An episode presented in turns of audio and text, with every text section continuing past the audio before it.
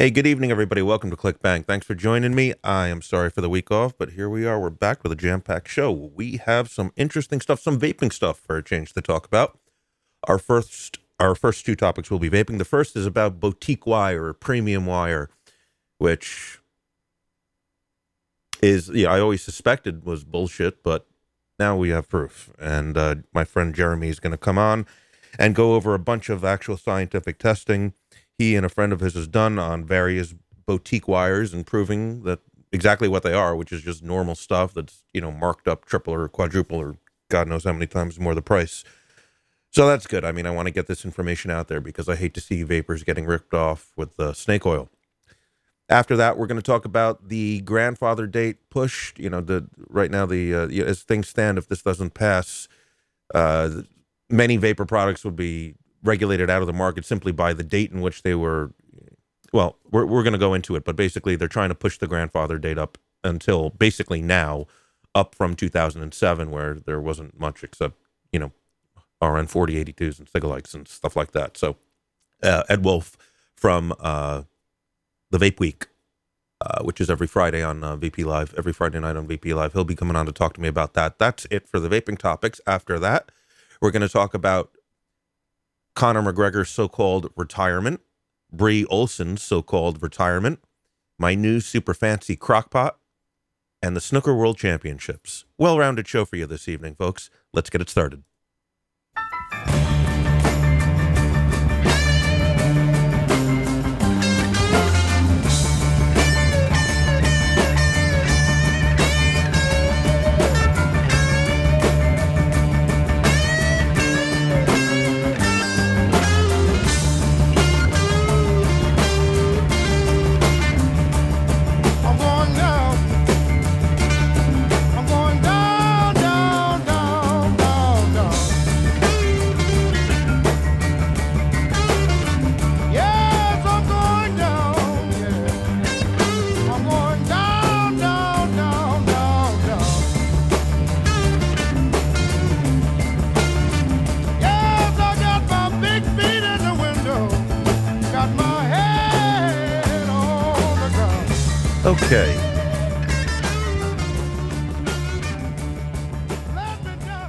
So let's get started. Let's talk about all this boutique premium wire nonsense. Jeremy, is that you? Uh, yes, it is. All right. How, how are you, sir? Thanks for coming on the air. And thanks for contacting me about this, by the way. Jeremy sent me a message, uh, must have been like two or three weeks, yeah, about three weeks ago. And, you know, he, he said what I had long suspected that all these boutique wires that everyone's selling for doing rebuildable atomizers are really just regular wire that you can get for a fraction of the price. Um, what made you decide to say, well, I'm going to look into this and I'm going to start doing some testing on this stuff? What was the impetus? Well, I was in uh, Denver, Colorado on a job. Uh, a little bit of background I'm involved in non destructive testing. Um, I have certifications in ultrasonic testing, positive material identification, uh, magnetic particle, and liquid penetrant inspections. And I'm furthering my studies into phased array uh, ultrasonic and uh, shear wave ultrasonic. And what these methods allow us to do is use scientifically tested principles to look inside a material. Mainly, what we look for is um, cracks or inclusions of uh, slag or tungsten in industrial welds, basically to, to prove that a weld is structurally sound and that it's not going to fail under service. Um, we had uh, a couple of explosions in refineries lately, and refineries around the nation are stepping up their inspection schedules. Um, I, I just got back off this 30 day hitch from Denver, and uh, Houston is recovering from the flood. it wasn't too bad. We expect it, you know, we, we go through this every year. But, Yeah, I heard about that. you know, while I was up there, while I was up there, um, I, you know, I bought nothing but uh, I used Kanthal when I first started vaping about three years ago, and uh, after Kanthal, you know, I resisted Nichrome for the longest time because I thought, you know, it was, I thought it was just a bunch of hooey. So finally, I, I finally tried Nichrome 80, and uh, Nichrome 60 was what I tried first, and I got like a taste of hot dimes in my mouth. So that led me to try Nichrome 80, and I fell in love with it. Um, the resistance is just fine. I can build, you know, massive surface area and the larger deck atomizers that I have. Um, you know, my wattage devices allow me to step up the wattage, so it, it kind of makes up for the fact that uh, you know I'm not really using a mechanical device anymore. But I was starting to run out of Nichrome 80, and all I really order from is Lightning vapes. You know, and I order by the 100 foot, 200 foot spool from eBay most of the time. And it takes three or four days. But I noticed while I was up there, I only brought the one spool with me, and I was getting low on wire. So I went over to uh, uh, another vapor shop up there that uh, a buddy of mine that he owns it, and you know he's he's pretty big in the scene, and he suggests he's like, man, why don't you try this Mad Rabbit? And I'm like, you know, I don't feel, really feel comfortable paying for boutique wire. And he's like, you know, this is about the lowest you're going to pay for, you know, for vape wire. And- you know, and- that, and- as and long as you're not, you know, and, sorry to interrupt you, but just you know, probably not so much for the audience's education, but more for mine because I'm just so out of the loop on this stuff. What is the price Mhm. difference? What's the price difference between like a a Kanthal wire and a Nichrome wire versus something like a Mad Rabbit or some sort of premium wire? Um, let's see. Let me look real quick. Um, what I was normally paying for uh, Kanthal, I was paying like five dollars for a spool that's you know 50 to 100 feet, and uh, Nichrome 80 is actually pretty comparable to that. Um, on the the Lightning Vapes website, which I mean, I, again, I ordered through eBay. I mean, they they they resell their wire on eBay, you know, for probably a little bit cheaper than what the website does. But uh, Nichrome 80, I don't know, man. I, I pay maybe, I don't know, maybe a dollar more for a spool of 100 feet. Mhm. Uh, it's really, really minuscule price differential. Um, and that's for like a 100 feet of wire. Now, the Mad Rabbit comes, you know, it's like 15, 15 feet of wire. I mean, I haven't ever just unspooled it and looked at it uh, and measured it, but uh, you know, it's it's like 15 feet of wire, and it was about 20, 20, 23 with change, you know, with with taxes and everything. Dollars? Um, yeah, oh, so yeah, it's like- a like it's a 23 hu- it's a ri- $23 it's a ridiculous it's a huge price difference. It's enormous. yes, it is. Yes, it is. It's it's a massive price differential. Um, you know, and I got to looking into this, and I'm like, you know, this wire. When I bought the pack of it, and I, I wrapped up some coils, I threw it on my uh, I threw it on my RDA, and uh, I threw it on the RX200, and I flashed them up, wicked them, and I was like, man, this this actually vapes pretty quick. I mean, it's it's it's pretty nice. It's a nice consistent vape. I like the flavor put out of it. Um, it uh, it doesn't use all that much more battery. Uh, I haven't noticed a power differential in the device that I use it on, um, so it doesn't really drain the battery any faster. I guess is what I'm saying. And uh, it, it felt like it ramped up faster. It felt like it was, uh, you know, a little bit lower resistance. So I thought, okay, well, this is 20 gauge wire. That's usually what I use. Um, I can get a good 12 wraps to each coil uh, with a set of dual coils wrapped on a four millimeter bar, or sometimes I've even been known to go up to like 730 seconds for you know some of the macro builds. And I really like the wire, and I'm like, and I asked the guy, I said, man, what kind of wire is this? He's like, I don't know. Like, what do you mean you don't know? He's like, I don't know. So I searched around and I found some people, and uh, they said, you know, we're we're kind of aligned with Mad Rabbit. I said, well, well, what is it? And the guy's like, eh, you know, I, I can't really tell you what it is. I'm not at liberty to say because you know I'm not. I don't have that permission from the company. He said, but I will tell you this: it's there's nothing wrong with it. It's a good wire. I said, well, I tell you what. I have access to positive material identifications equipment at work because of this job that I'm on right now. I'm out here doing a lot of PMIs. I said, man, I'll tell you exactly what it is in within five seconds. He's like, how are you going to do that? What do you got an electron microscope? I'm like, no, this this thing uses X-rays, and every element on the periodic table fluoresces differently in a different spectrum when exposed to X-ray radiation. So they have come out with this piece of equipment called a PMI gun, and it aims a highly focused, very high frequency uh, burst of electron uh, of uh, it, yeah, it's electromagnetic, but uh, it's X-ray radiation, not gamma radiation, but like the same X-rays you'd get in a doctor's office or a dentist's office. Mhm. And the longer that you hold the trigger down and emit X-rays at the material that you're trying to identify, the better the feedback that the sensor gets on the reflection. So, sitting here looking at the tables that I've got up in front of me for the two different uh, for the two different analyses. um, I work for probably in the top five inspection companies in the world. I work for probably the third largest. This other gentleman that works for the other company that I asked to do this, he works for probably the fifth. Um, and in those forms that I sent you, I had to white out all the company, you know, logos and the letterheads.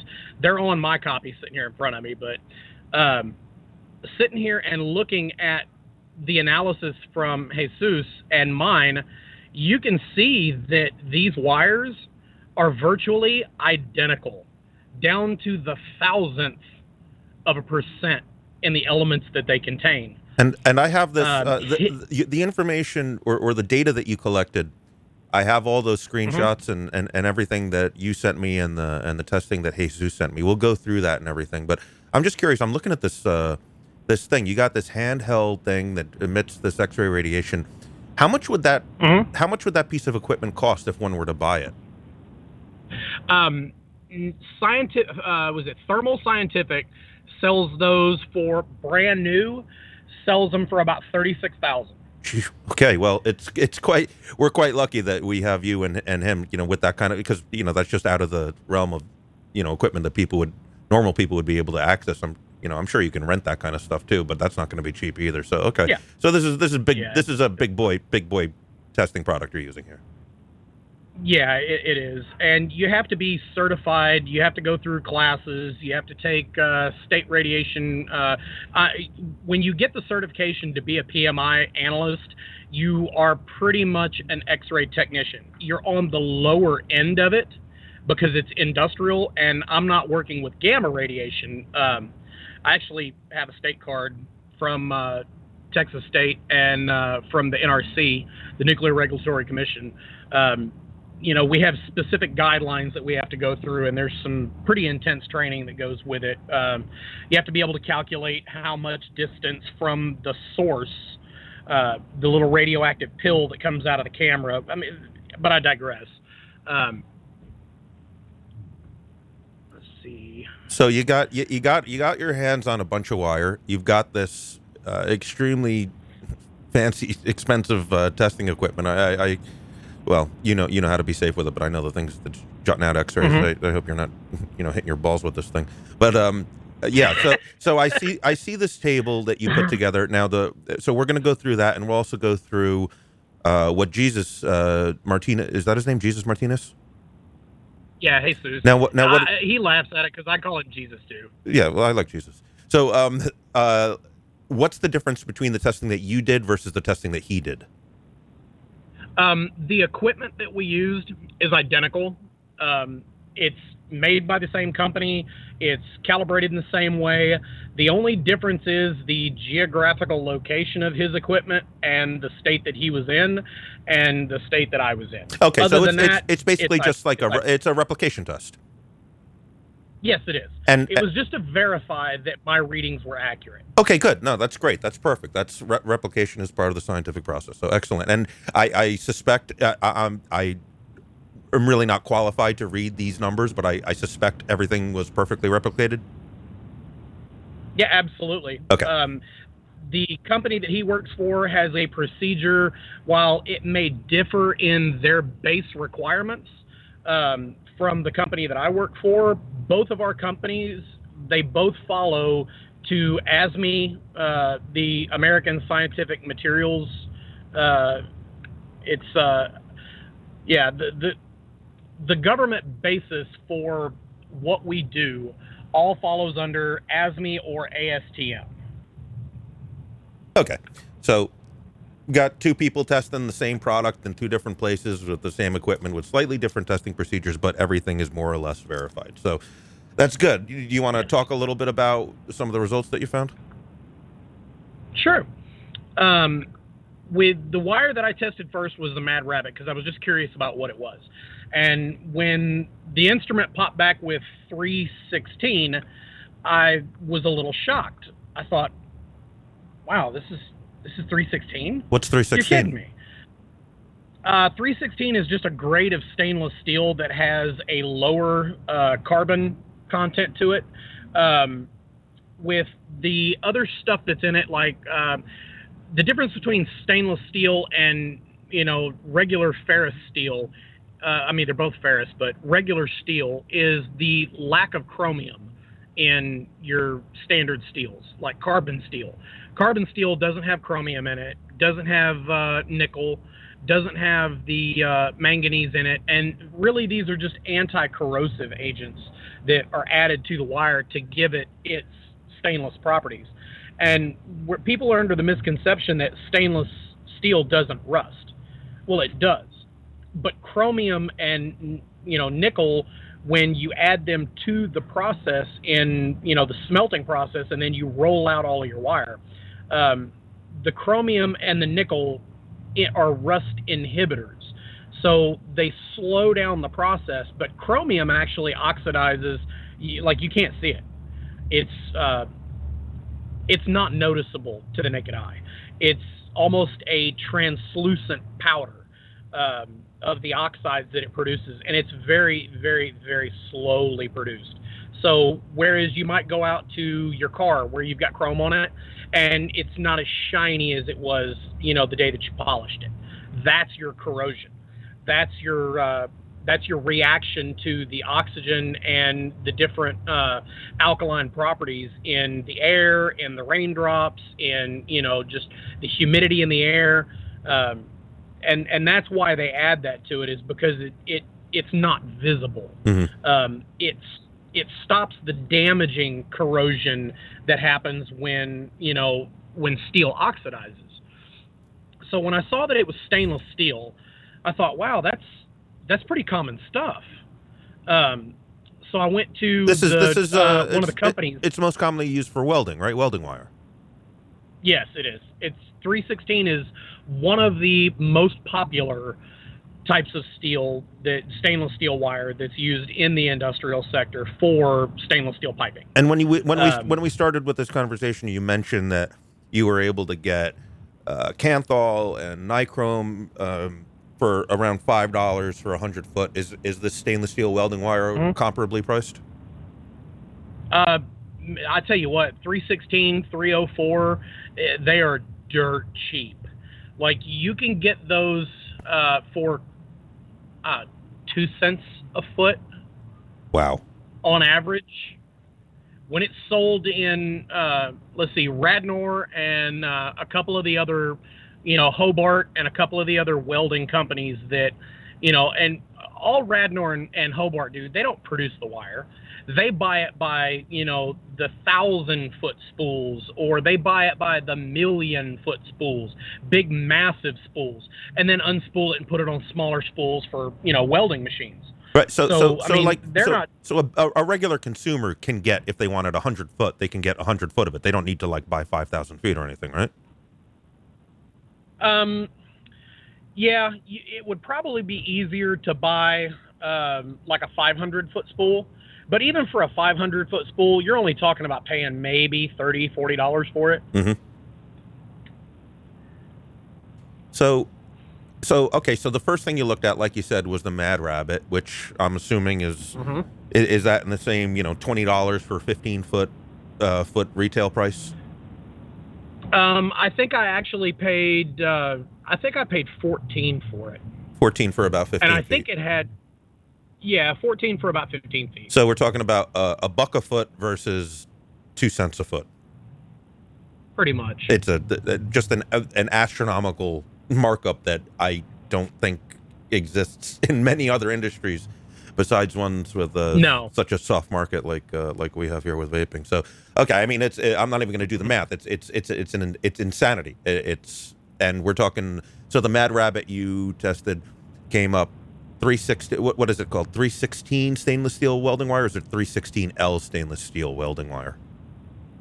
Um, in this particular, um, I'm looking at the results again right in front of me, and the iron content from Jesus comes up with 68%, and my iron content came up with 67.38. Close enough. His, yeah. to be specific, his was 68.06, and mine was 67.38.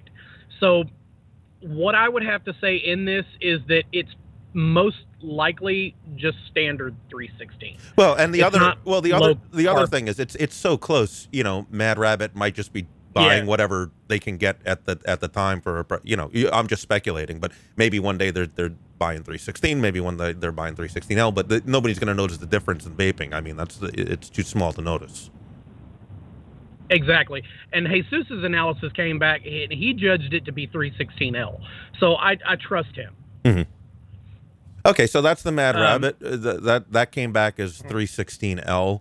Uh, then you then you went out, you bought a bunch more. You want to just go down the list and then say what everything was? Yeah, so I, I went and I bought a spool. I bought a little baggie of the hot wires, a baggie of uh, the G Plat Elite, the blue label wire, the G Plat Standard with the red flames on the bag, a bag of Royal, and a bag of Anarchist. Now, Homeboy OC has said that his Anarchist wire that he does special things to it. That it's not just standard Nichrome 80.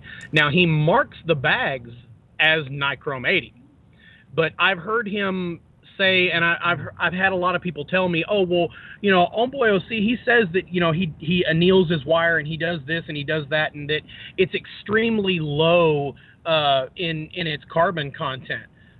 And uh, when I looked at it, I said, well, okay, well let's let's put it to the test. You know, let's let's let the gun decide what it is. Mhm. So I put it up against the Lightning Vapes Nichrome 80 and they're very very similar very very similar let me scroll down and find the photos that i have of that particular test that day Let me, and I'm, I'm just going to post this, uh, all your results for everyone in the chat, and this will be in the replay notes too. I have a photo album of everything that you sent me. Yeah. Mm-hmm. okay the nichrome 80 from lightning vapes uh, comes back with a minute trace of titanium uh, comes back about 20% chromium uh, about 0.345 manganese but 0.840 in the iron content it comes back as 76.44% nickel Mhm.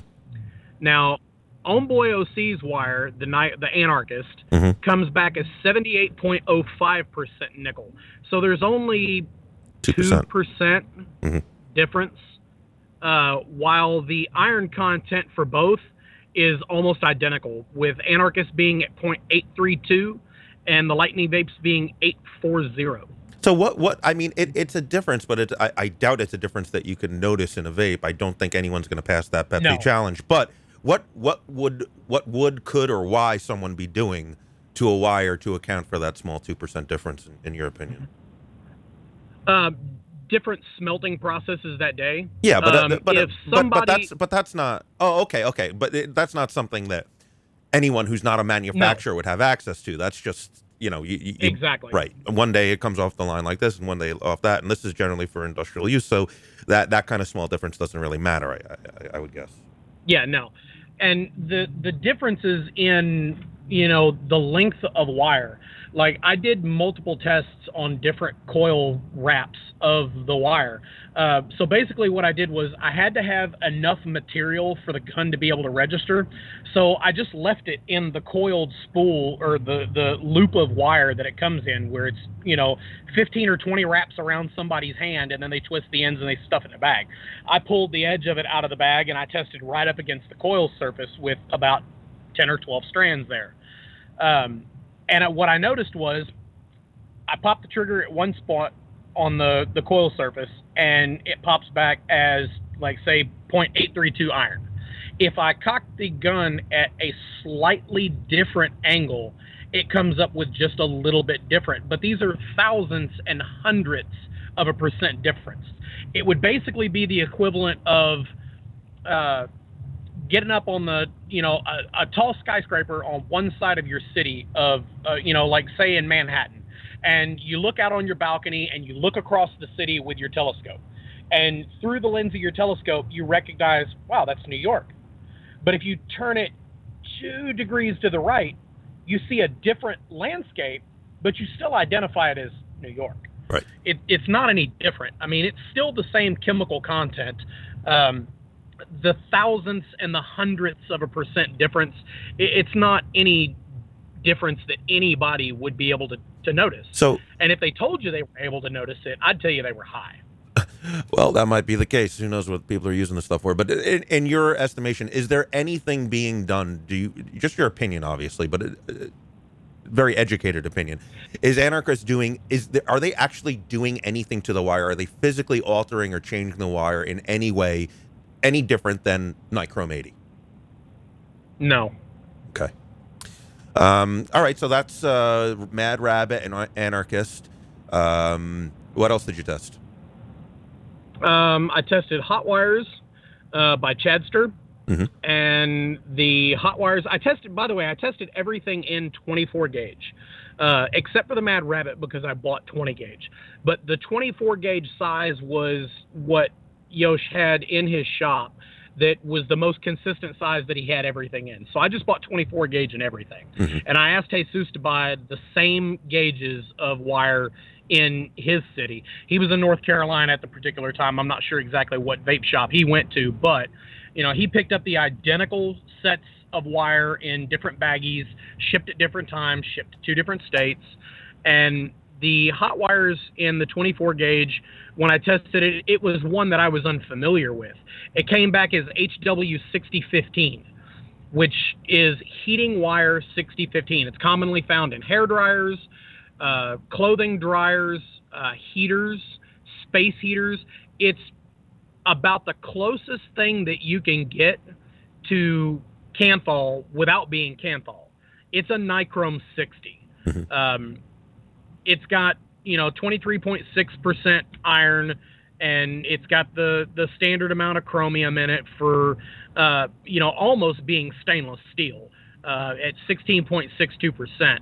But the fact that the nickel is so high and the iron content is so high tells me that it's not exactly nickel.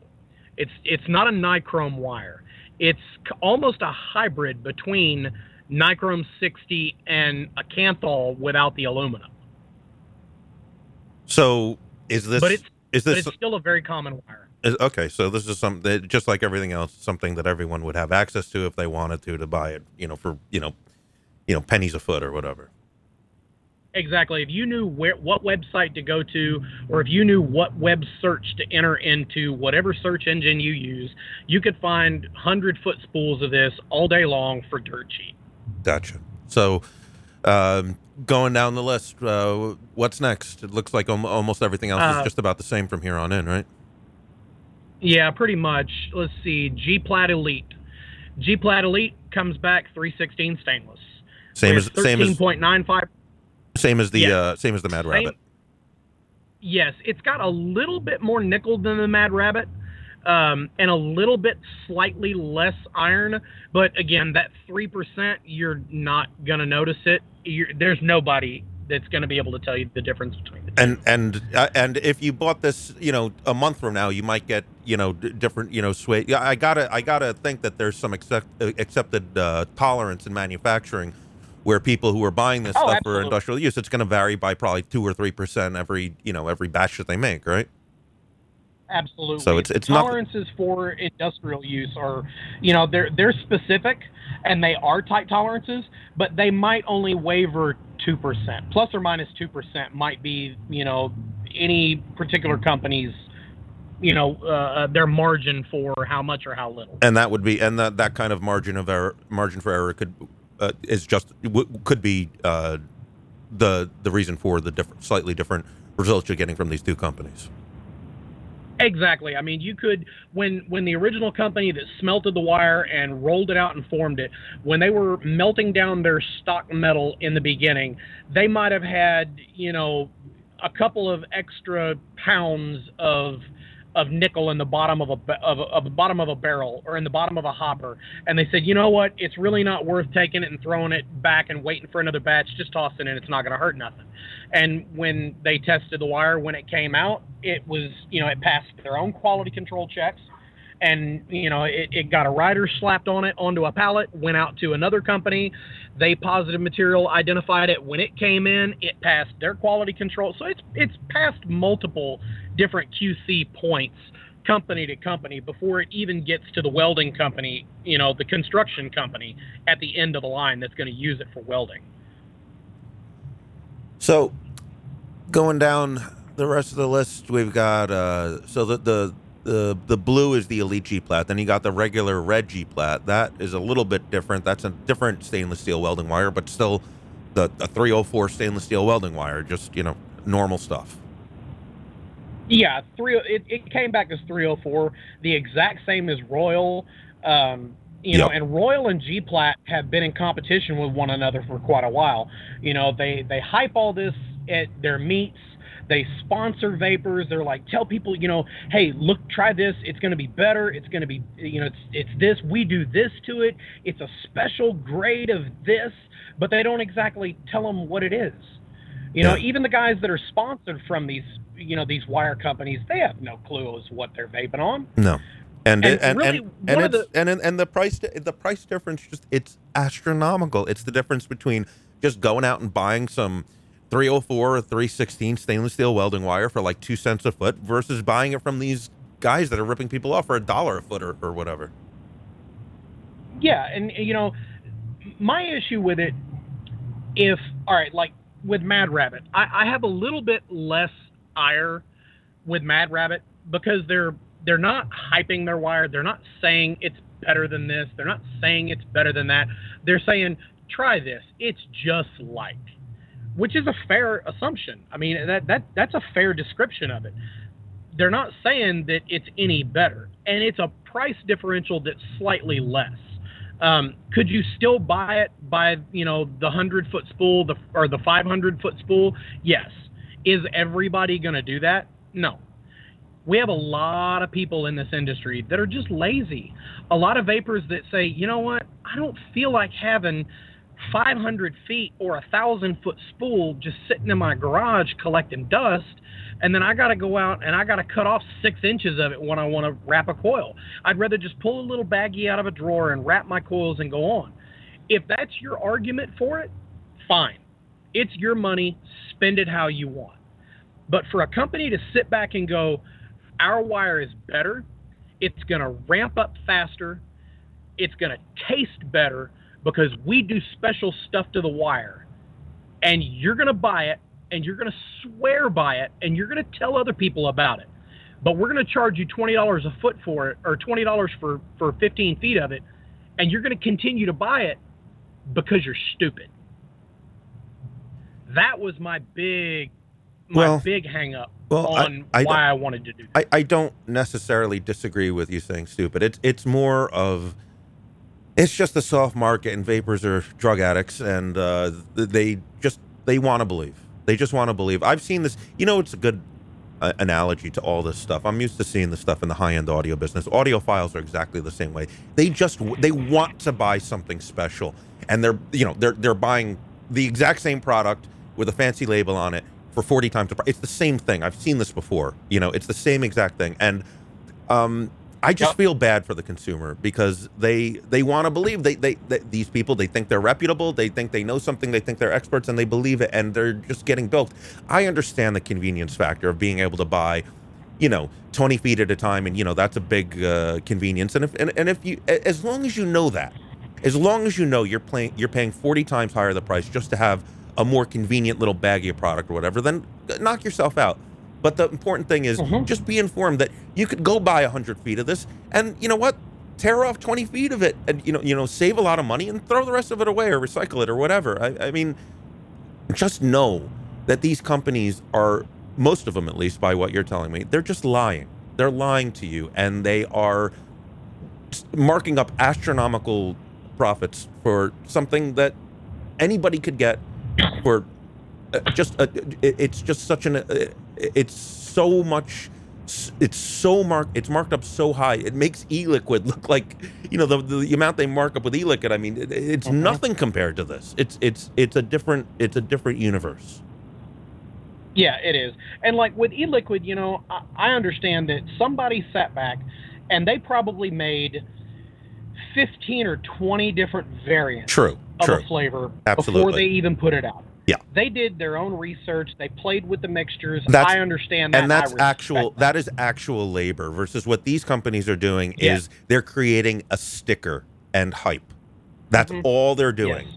and the labor Yep. is not the same i understand going through it's like you know when you go to a restaurant you know what you're being served you know the food costs very little compared to what you're being charged for but the chef had to sit there and experiment and you know you know work these things out and it's i understand that this it's just Exactly. it's just the sticker. That's all it is. Yes, it is. There was only one wire that I tested, and it's not even in the list because when I did the original PMI analysis, I didn't have any. Uh, I didn't have the packaging that it came in, so the test didn't look uh, presentable, in my opinion. But I tested uh, Defiant Wire, and uh, the guy that owns Defiant Wire, he sat back with me one day and, and he said, "Why are you doing this?"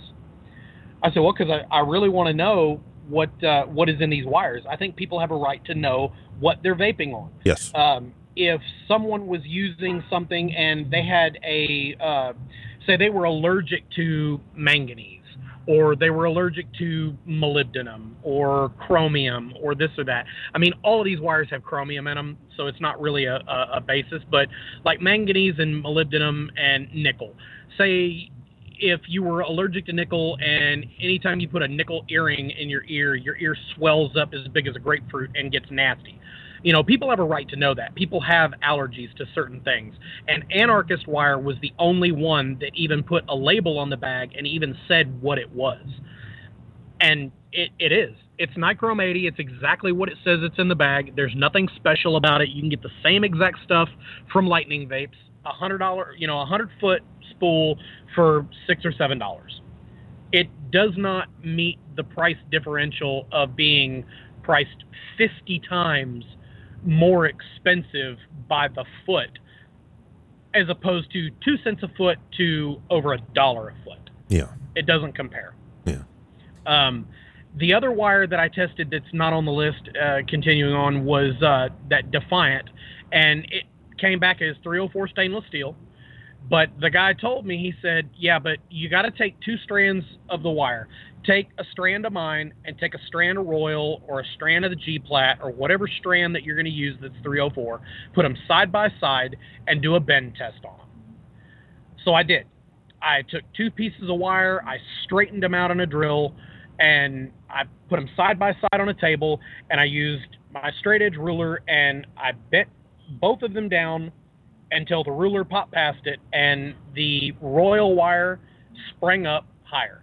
The Defiant wire did come back as being significantly softer, which tells me that the wire is annealed.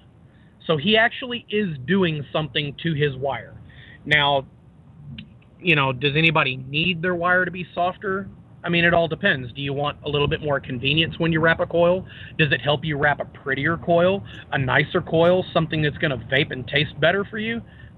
That's all subjective. It is. It is. And But at least- uh, but, but I mean least- the the time and maybe that listen, if you think that's worth it, that's fine, but I mean at the end of the day, you take your strand of wire that you're going to build an RBA, you clip it with some forceps, and then you you run a you run a torch over it. That takes 30 seconds, you know? And hey, listen, if you don't want to do that and it's worth the 30 seconds for someone else to do it for you, but that's all annealing is, right?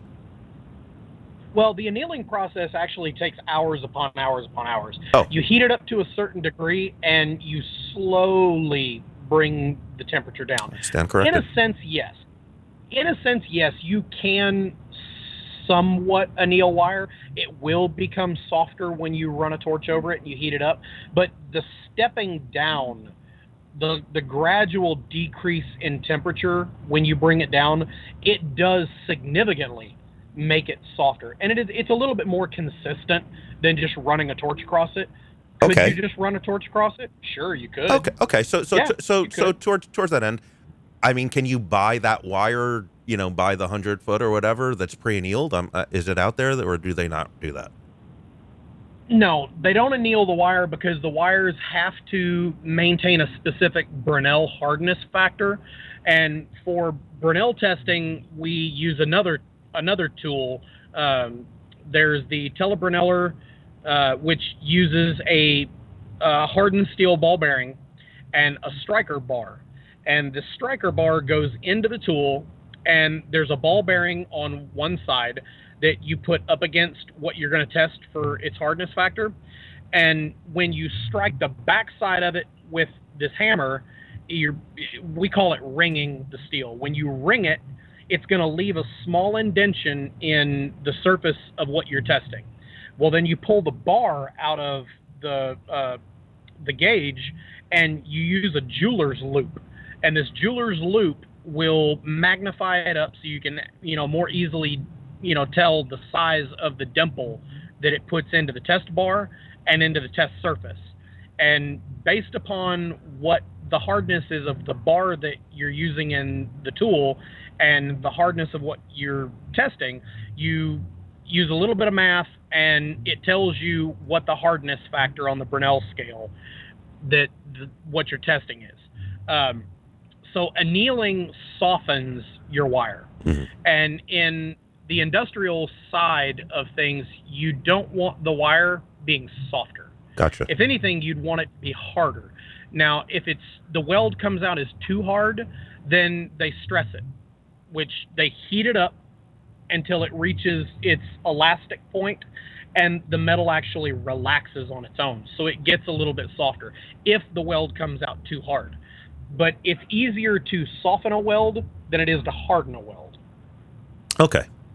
I think I understand. So, all right, r- wrapping this up, and thank you so much for both what you and Jesus did with all the testing to, you know, to, to suss this all out. I mean, basically what it comes down to for the stuff that you tested, uh, Nichrome 80, whether you buy it from Lightning Vape, uh, Lightning Vapes' is Nichrome 80, from Dragon Wire, or from uh, Anarchist, it's all Nichrome 80. Um, Mad Rabbit Yes. and the blue or the premium G Plat, uh, that's 316L stainless steel welding wire. Uh, the red G Plat and the Royal are 304 stainless steel welding wire, and that's that's about it. I mean, you tested a couple others that, that you didn't put on the list, but it's all. So so here here's the real question. It's like you know so so there's a vaper out there listening to this saying, all right, I'm tired of being ripped off and, and paying these exorbitant markups for this wire.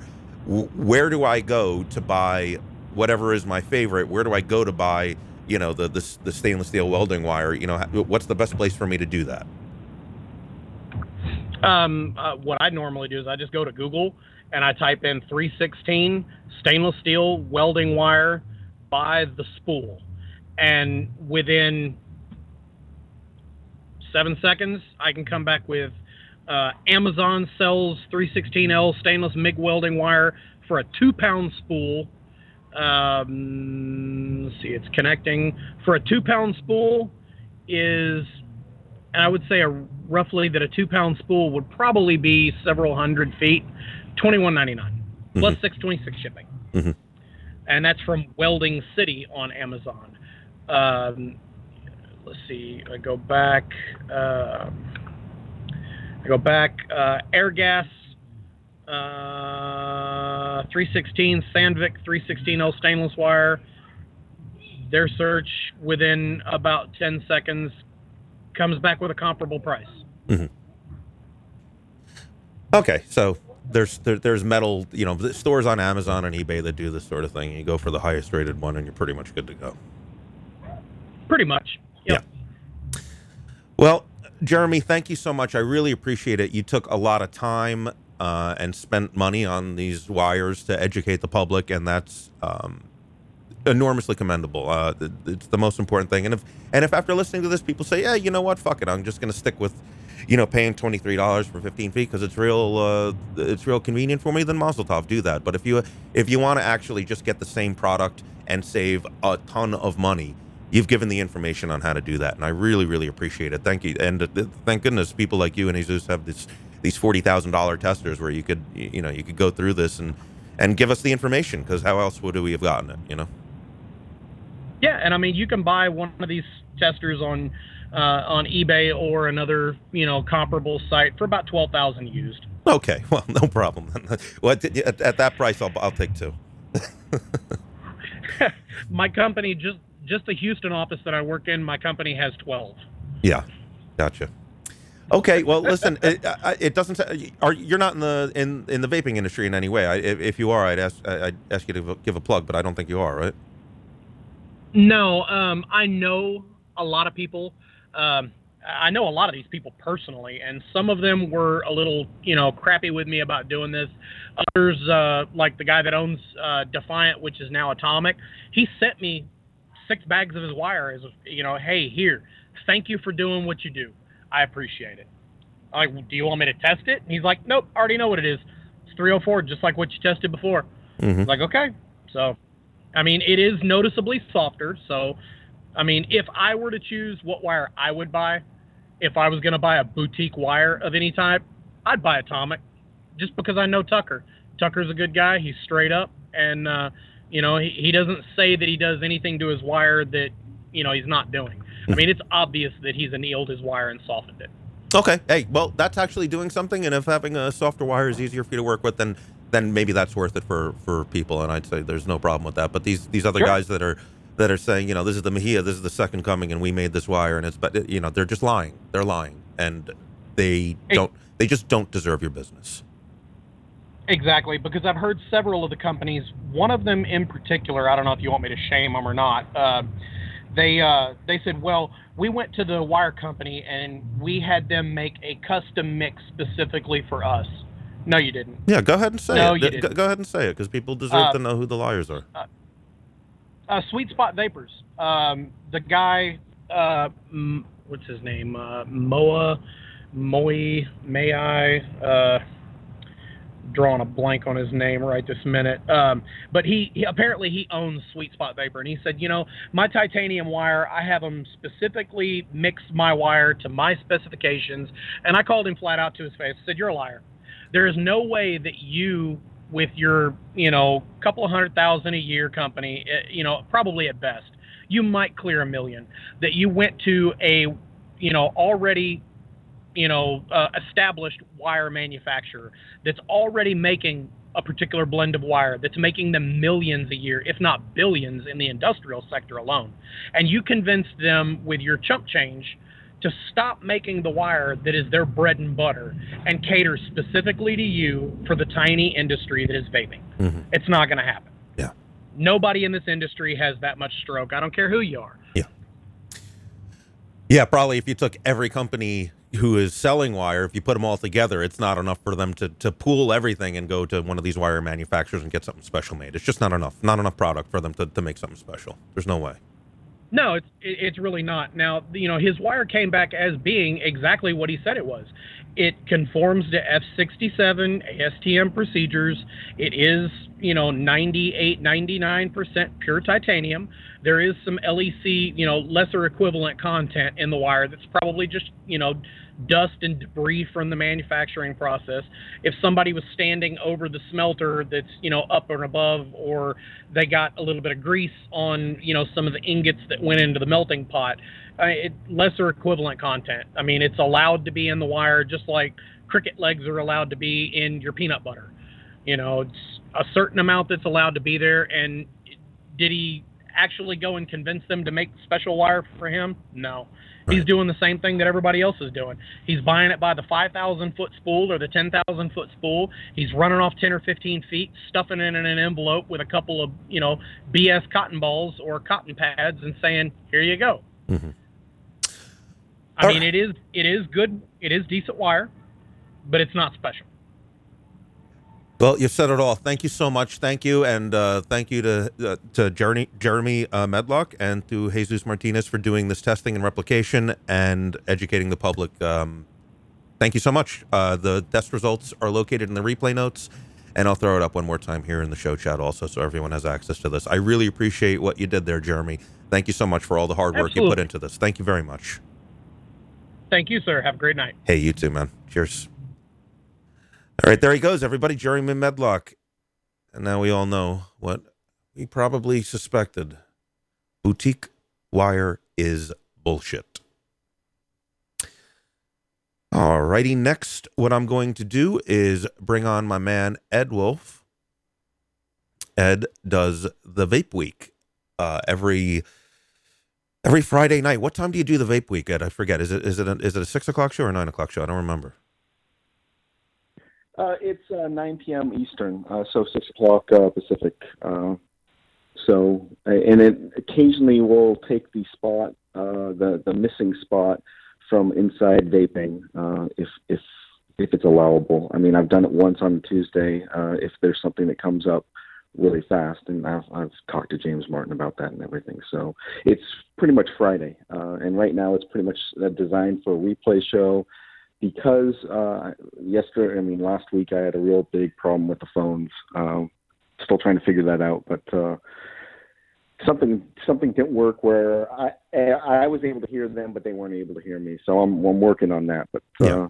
but yeah, Fridays, and then uh, the replays are available. I think just about everywhere. Um, I Yep. think Stitcher uh, is on there, also on. Uh, I know they're on. Uh, Yeah, we have iTunes, Stitcher. No, I know they're on.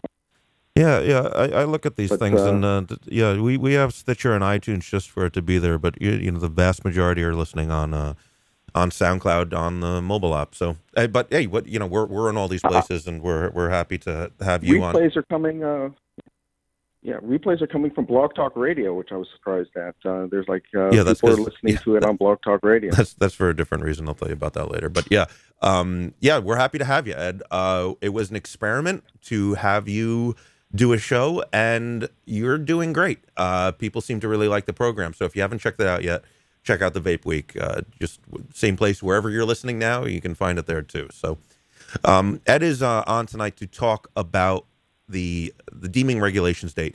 I am just gonna sit back from.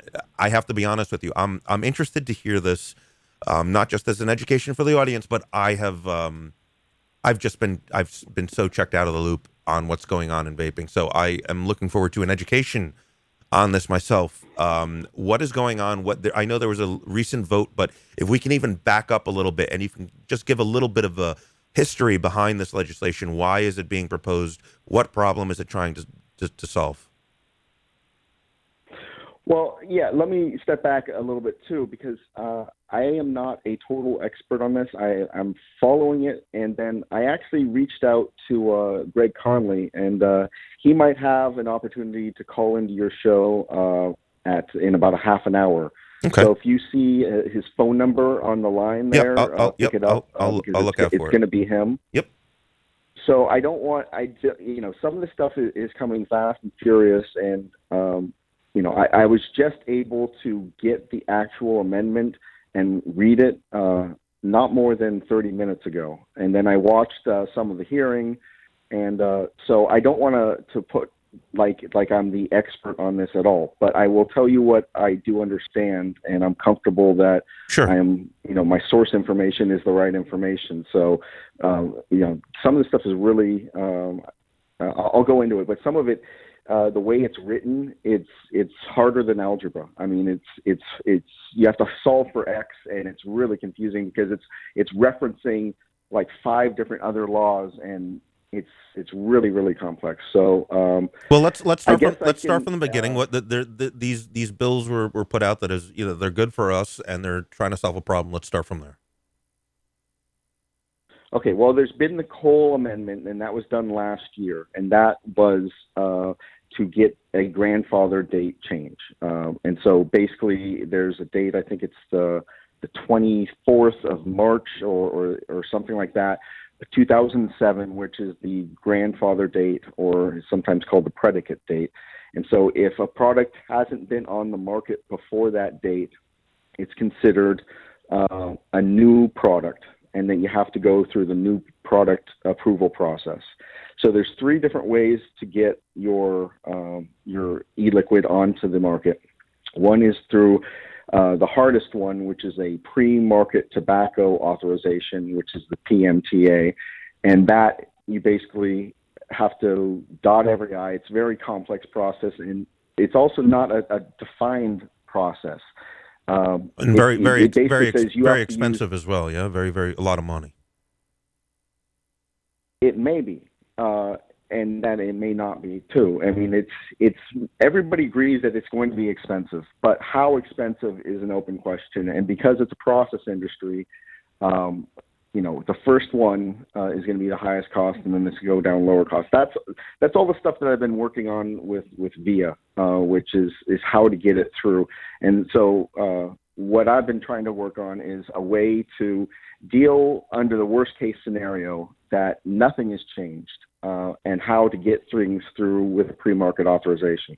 I haven't talked about that in, in public for a while, but I'm still cooking on that. Uh, had a meeting with the OMB, had a meeting with the FDA, and, and still cooking on that. But that that's how much it's going to cost is an open question. There might be a way to do it with as a cooperative effort where people work together, which which I'm calling a rock soup model. The, VIA is a rock soup model, so I'm going to throw a stone in, in a pot of water, and if everybody brings you know some food in there, the whole town can eat. That's exactly what it is.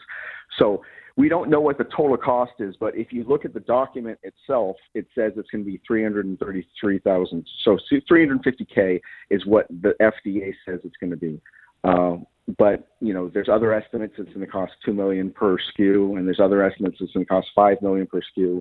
Um, you know, what I saw one thing that was saying that if a if a company has 40 different flavors, that it's in the you know, and different nicotine strengths, it's going to cost them 80 million dollars to get through. So it's a big unknown how much it's going to cost. But the the, the traditional thought, the the the, the common knowledge is uh, that it's going to be punitive and, and it's going to put people out of the market, Right. and not just the little guys, but also the bigger guys. So um, it's mostly said that the PMTA, uh, the only people that can get past the PMTA would be the tobacco companies themselves. So that's Right. So that's what that is. So that's one of the three. The other one is called substantial equivalence. So then you have a predicate product that uh, you say that our product is equivalent to that product. Uh, so it was used for cigarettes. So um, if it's used for cigarettes, um, hold on just one second. Let me get a drink. if it's used for cigarettes, you know, it, it's it, there's not not that much of a difference from a cigarette. So, you know, you have one cigarette and you got another cigarette. They're pretty much the same thing. So, uh, you don't have to go start from square one. You just uh, have to say it's as bad uh, as this other cigarette, but that other cigarette's already on the market, so it's okay. And then the last one, um, and I'll explain a little bit uh, after the last one. The last one is called substantial equivalence exemption, which means that you can go around um, if, if the FDA, for various reasons, thinks that the changes to the product are so minimal that uh, you can just uh, they'll grant you an exemption. So uh, an example of what that could be in e-liquid, and that's one of the things I'm trying to exploit, is that if you remove an ingredient from a product, you can you can say it's not any worse than uh, the, the the prior product. So you have something with 10 ingredients, you remove one ingredient, you should be able to say, hey, it's it's it's safer. It's it's it, can't be any worse. Um, so you should just let us go. And uh, they they have a means to do that. Does that make sense? Yep. Okay. Uh, so th- those are, that that's that's the whole process that things have to go through. So the Cole bill was to change the predicate date for for that. So right now, the only way to use a substantial equivalence is that it has to be out by 2007. So it it's back in time. So there's no comparable products. So essentially, with the, having that date, it has to uh, every every product has to be um, compared to something from 2007. There's no comparison to 2007, so you have to basically start from square one. Everything has to go through PMTA. So that's kind of the framework uh, of what's going on.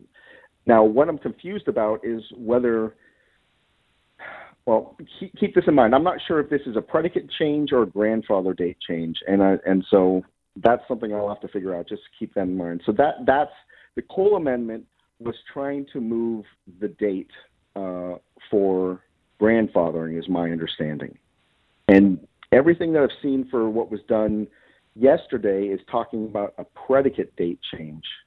And I think they could be the same thing, but I don't think they are. Because if you have if you have your product on the market and it's grandfathered in, you don't have to throw in any applications. They're all good to go. But if you have a predicate change, that means that you can compare it to a different product that is approved. It gets really confusing. So if, if there's an e-liquid that's approved and, and the predicate date change says that I can compare it to that one, even though that product came in 2014, then you can um, you can compare it for that for substantial equivalence. But a problem with substantial equivalence, the way I've been reading it, is that you have to have what you're comparing is substantially equivalent as a product that was made by your company. So you cannot say, I'm comparing to Marlboro if you're Kent's, um, because it's two different companies. So I can't compare to Juice One because I didn't make Juice One. I have to have my own product uh, for substantial equivalence. That's the last time I read it. That's what it said. Um, so what the belief is is that now with this change of date is that all these uh, products are going to be able to stay on the market um, because of that. So there's a whole bunch of easing up with the change of the date. So it was tried last year as just a date change, so to, to fix the, the grandfather date. So what happened is that there was a hearing yesterday, and nobody had seen what this bill was. Nobody uh, and uh, it was passed, and and the bill had certain things within it, and it had sort of riders. So it was the date change. It was reported out as the date change, but it was it was a few more things than that. So, um, what do you, you have another question?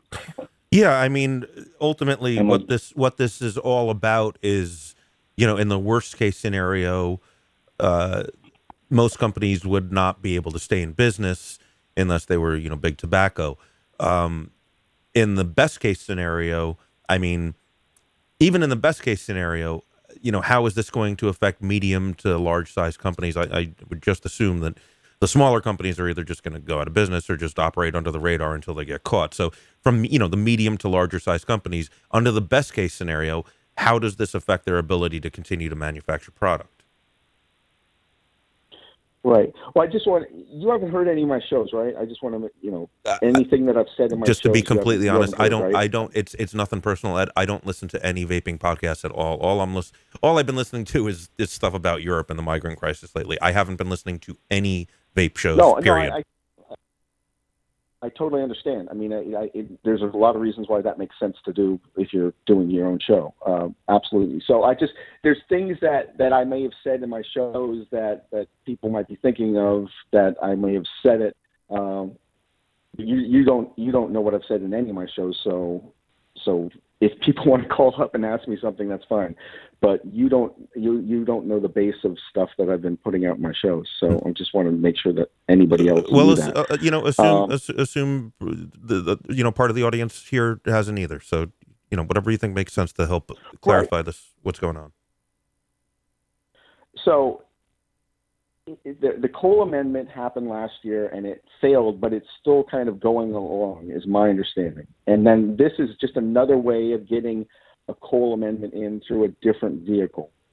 Uh, so this this was done by uh, a group called VTA, which is the Vapor Tobacco Association, which is something that was recently created, and it's something that is contrasting to uh, SFATA, CASAA, the AVA. It's it's trying to be all of those things in one group, all by itself. hmm And so uh, the person that's doing that is named Tony Abond, uh, which uh, I've met him once, but I don't know anything other than that.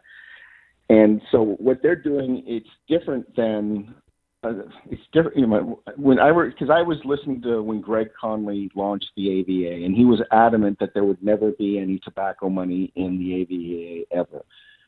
That is not what the uh, Vaping Technology Association is doing. What they are doing is they're taking money from tobacco. So I don't know who wrote this bill or you know what I don't know who their members are. I know I think National Tobacco is one of their members, um, but I think I don't know. For all I know, RJR is with them. I just I just don't know who their members are, and and I don't think they've published a list. So they were bringing this through with their lobbyist, and nobody got to see what the what the documentation was until I think after the bill. Um, so it has some weird things that are writing in there.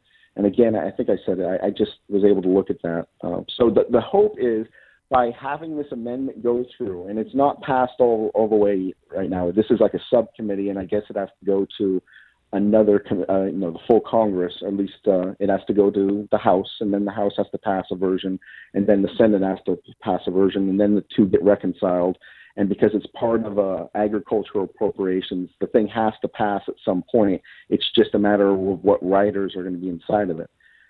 So, it, the belief is that if this comes through, uh, if the grandfather days change, the cost of doing compliance will be radically uh, made lower. And we did, again, we don't know what the cost for the top is, and we don't know what the cost for after this is. But the belief is that people will be able to get through it. So I'm looking at this bill, uh, which I just got a hold of, and the way it it re- talks about the grandfather date, it says, um, hold on. It says any reference to Section 905J or 901 uh, or 910A of such Act uh, 21 USC 387 EJ 387 JA to federal uh, J- to February 15th, 2000, 2007 as other than a reference to the effective date of the regulation under which tobacco is deemed to be subject to the requirement of the chapter pursuant to Chapter 901B of such Act 21 USC 387AB, and uh, some other references. That's the way it's written. So that's where I'm saying there's just a whole bunch of numbers there, and you have to reference each single one. Then you have to solve for X and figure out what the hell this thing is actually doing. Hmm. What it's reporting to doing is changing the grandfather date um, or the predicate date. And I know Greg has been working on this, and he understands it.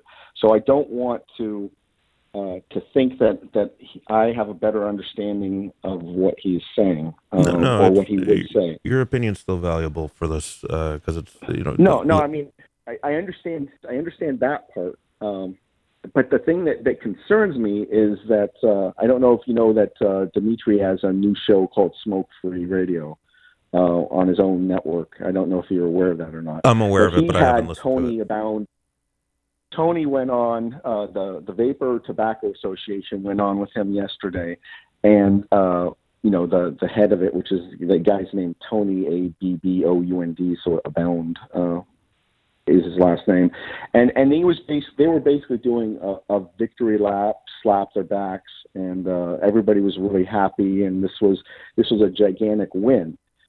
The thing is that I saw, I watched the hearing, and I don't know if anybody else I mean, I, I one of my things is I, I feel like people are walking around like zombies, and I had to do on my show a whole analogy of pod people and zombies, and and just because people are just it seems to me following bad advice blindly.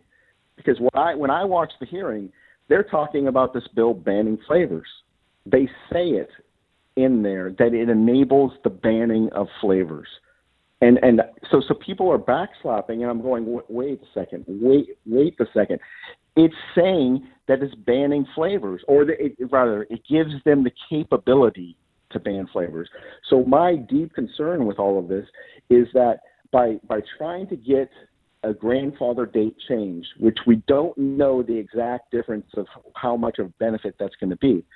For example, what does a product does when does if a product is already on the market, what documentation must you have to establish that your product is on the market ahead of a certain date?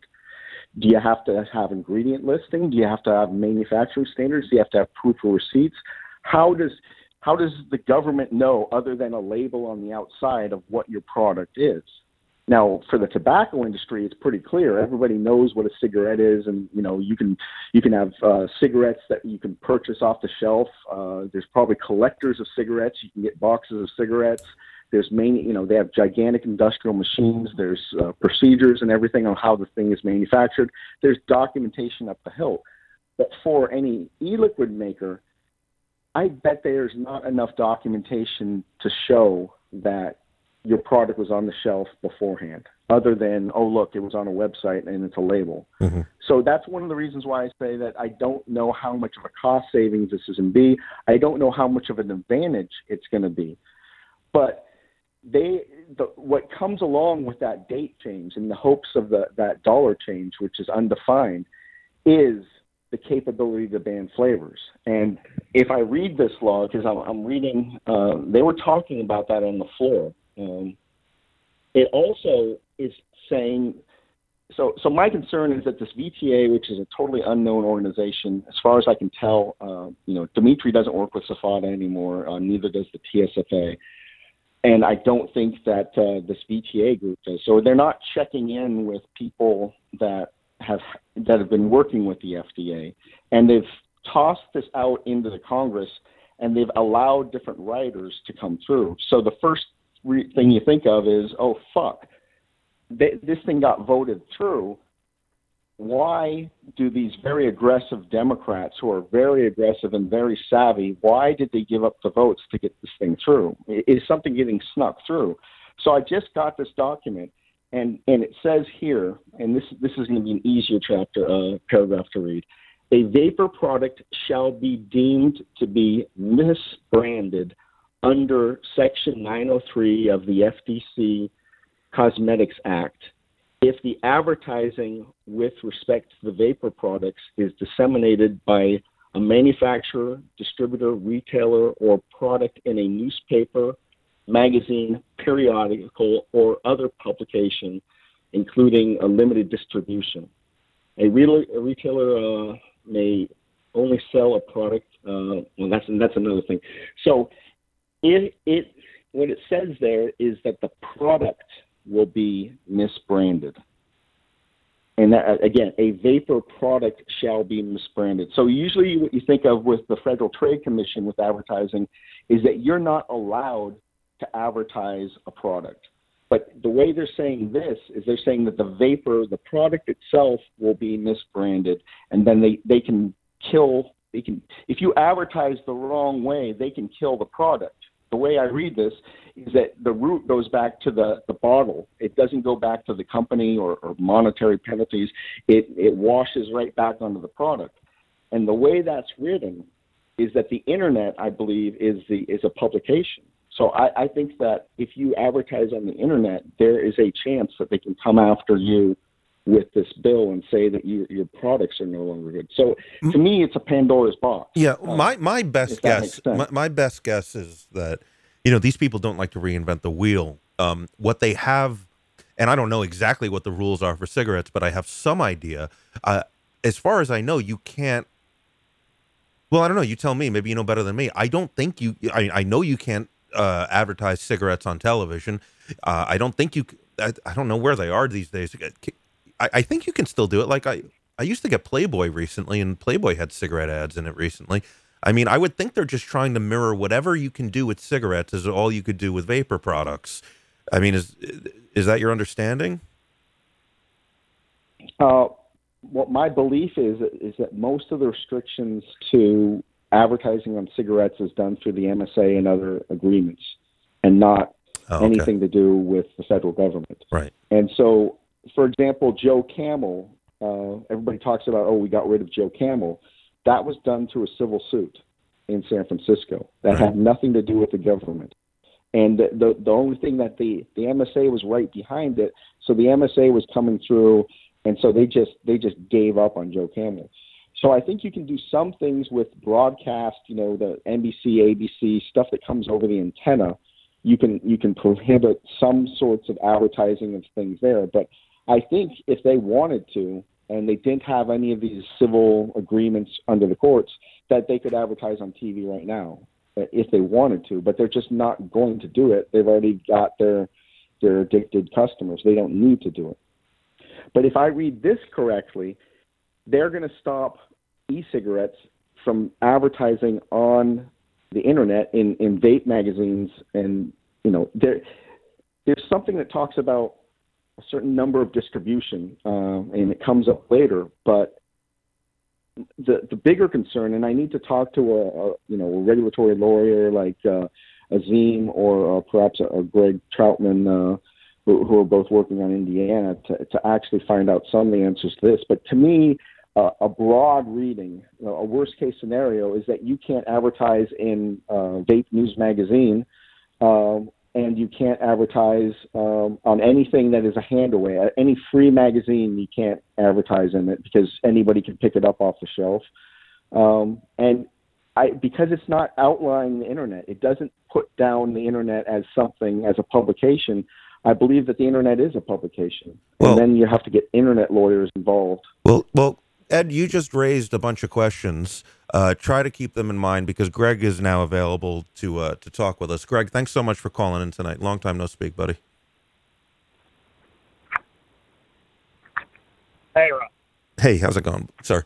So we're we're sussing. We're we're, we're trying to make heads or tails. I haven't. I, I got to be honest, Greg. Ed's Ed Ed's on the line with us, and he's been paying a lot more attention than me. Um, so I'm like the explain like I'm five crowd. Ed is a little bit more, uh, a lot more educated on this.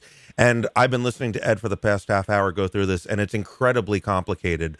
Um, Ed, I'm actually going to ask you to kind of take over, and with these things that we've been discussing, could you could you ask some questions that will maybe help uh, elucidate the audience as to what's going on with this legislation and what's going what, what's what's doing? Right. So, Greg, can you hear me? Greg, can you hear me? Yeah, speak up, that'd be good. I have headphones uh, for a drive. Oh, oh, all right. So I'll yell into the microphone. Uh, can you explain?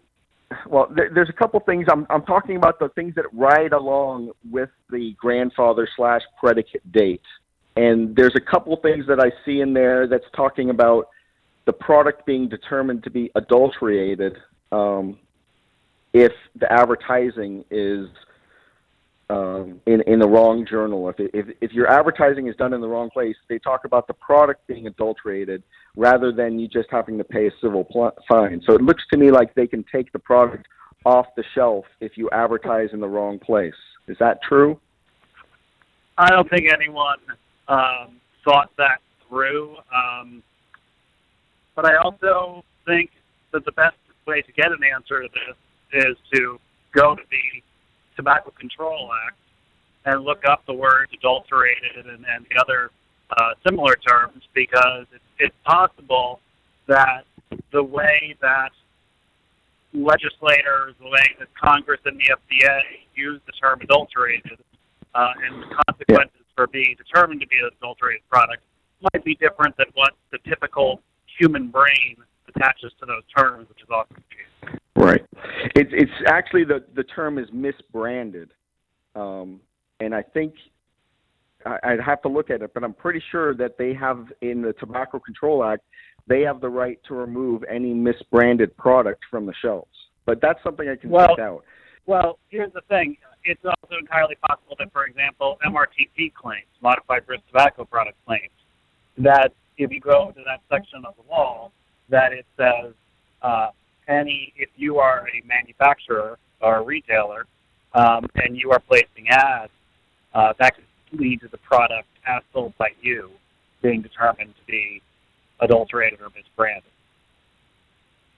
Okay, so I I think uh, what I because some of those things are just unknown, but can you explain what the difference between the grandfather date and the predicate date is, and what would be the benefit to having the original Cole bill with just the grandfather date change moved through without any of these attachments? Just talk about how does this change with the Cole bill benefit?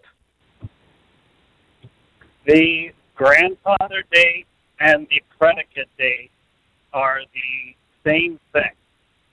And in terms of predicate date, these bills both serve virtually the same purpose, uh, other than the fact that H.R. 2058 makes that change permanent, while this is a budget measure that theoretically could be uh, re- revoked at some point in the future.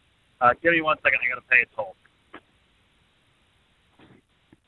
Okay, so what what I'm hearing in that is that if this is only temporary, uh, that if it's being moved in with the hope of changing the grandfather date, that all of the uh, accoutrements, all of the extra items, those things are going to be permanent. Those are change. Those are going to be long-term things. Well, I'm going to go back to the original question because it's a good one to explain. The difference between uh, predicate date and grandfather date. Essentially, when people say grandfather, they're referring to the fact that the product uh, from 2007 through the new date would not have to go through PMTA, uh, the PMTA process. Then, when people talk about predicate date and predicate products, they are talking about the substantial equivalence route to possibly bring new products to the market um, after uh, the predicate date has passed, after the effective date of the regulation.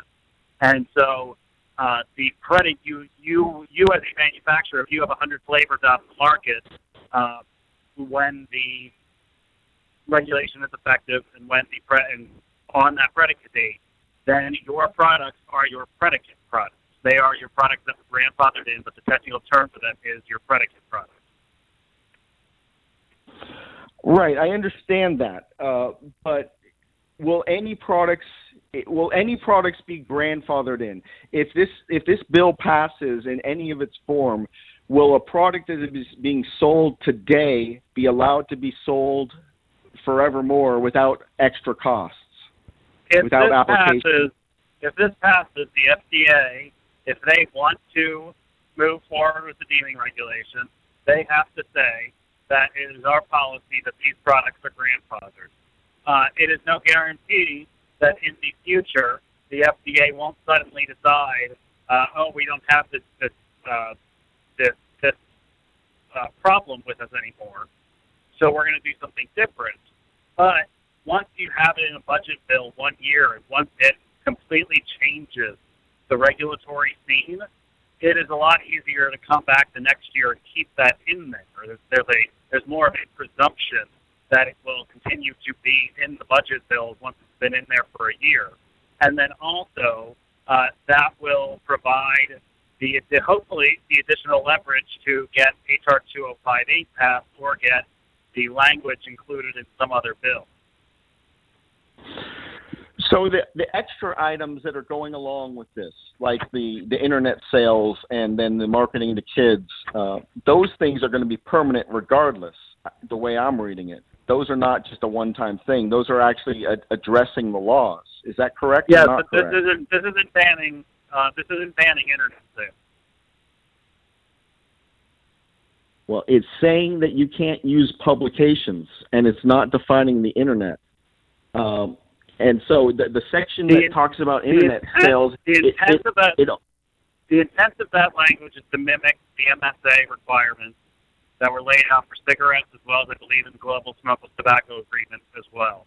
Uh, I Right. don't believe that there's It- any attempt to uh, to get it on the internet, and if they tried, it would almost certainly not end up constitutional. I don't even know if this this requirement, uh, because the original one with cigarettes and smokeless tobacco was done uh, through voluntary agreement, not legislation. Um, Well, it, it says here that a retailer may only sell an, any vapor product in a direct face-to-face exchange without the assistance, without the assistance of any electronic or mechanical device. And then it says that mail order is accepted.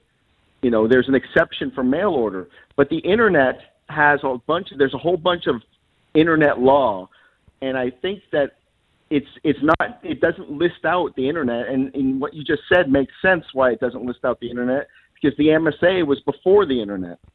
So I think under a hard 90 seconds. this is going after internet sales and and you you know it's not going to be able to be decided here but it's not listing out the internet as being an exemption it only talks about mail order like you call up a company and you order a product and they ship it across state lines but it's it's saying you can't use electronic devices unless it is for a mail order, and in my opinion, an internet order 60 or seconds. pick up a phone and make a phone call to place an order. Uh, that is not that's not a concern of mine. Uh, I think that it, it's not intended, nor will it be used to ban internet sales. Well- because it needs to be enough to work Well, around. well, Greg, let me ask a question. What about all, all I can let me ask you a question, Ed. So what about what about a, a, a brick and mortar vape shop, which is absolutely a face to face sale? Would they be able to take an ad out in their local paper or on their local uh, FM radio station?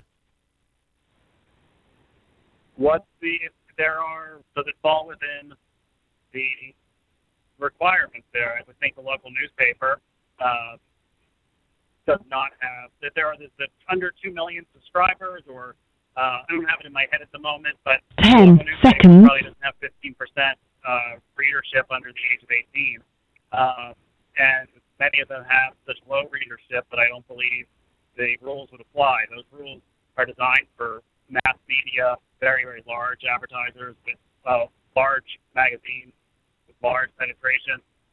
But compared to not having the predicate date change, I'm not concerned. And plus, this does not prevent vape shops from advertising in in outlets. It prevents vape shops from advertising particular, sorry, uh, particular products.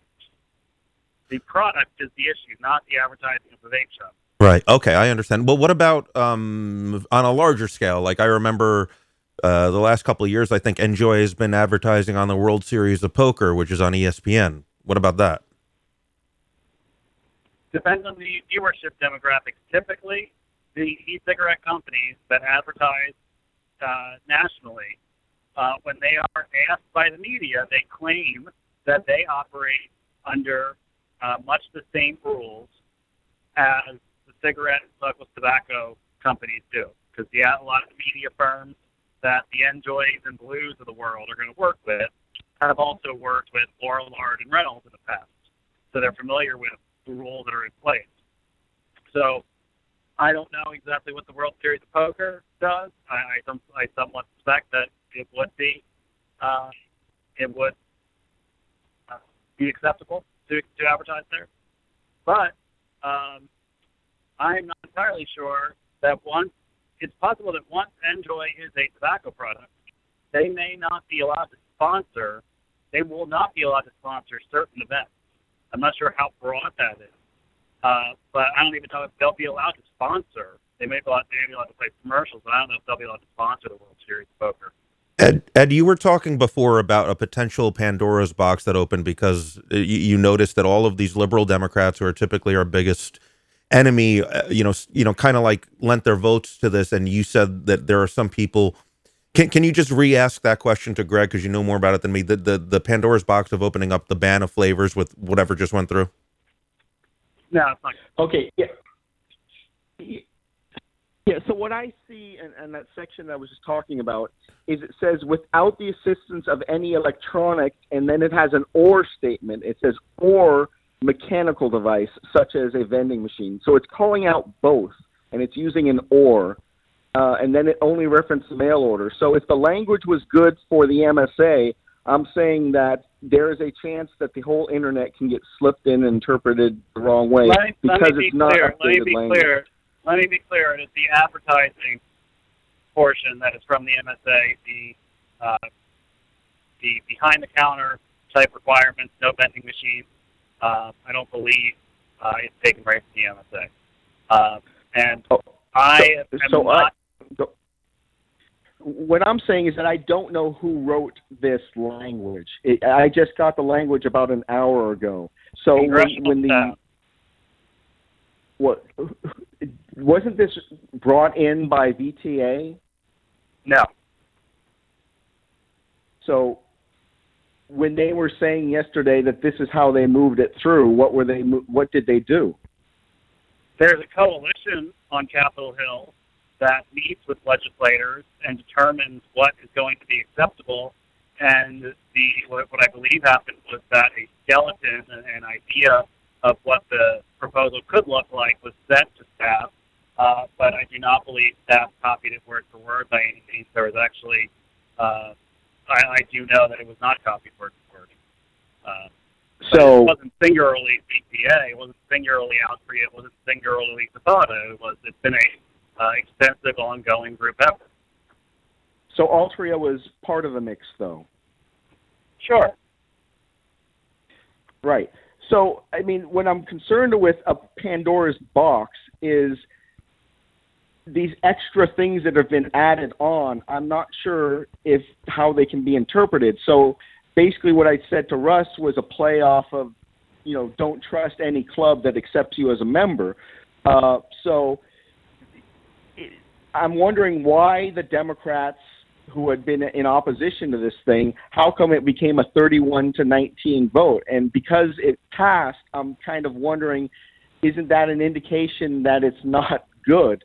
And then I just there's there's the original grandfather part, and then there's like six other items that are following in. So I'm wondering how bad are these six other things that came along with it? Because I saw that VTA said today that the battery stuff was already allowed by the uh, Tobacco Control Act, and I don't think that's true.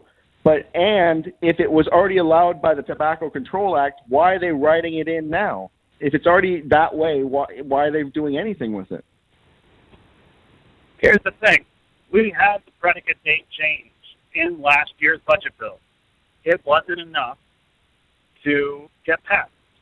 In the end, just like it's probably going to happen this year, the House Freedom Caucus, various Republicans, uh, did would not agree to vote on the overall large uh, multi-trillion-dollar budget bill.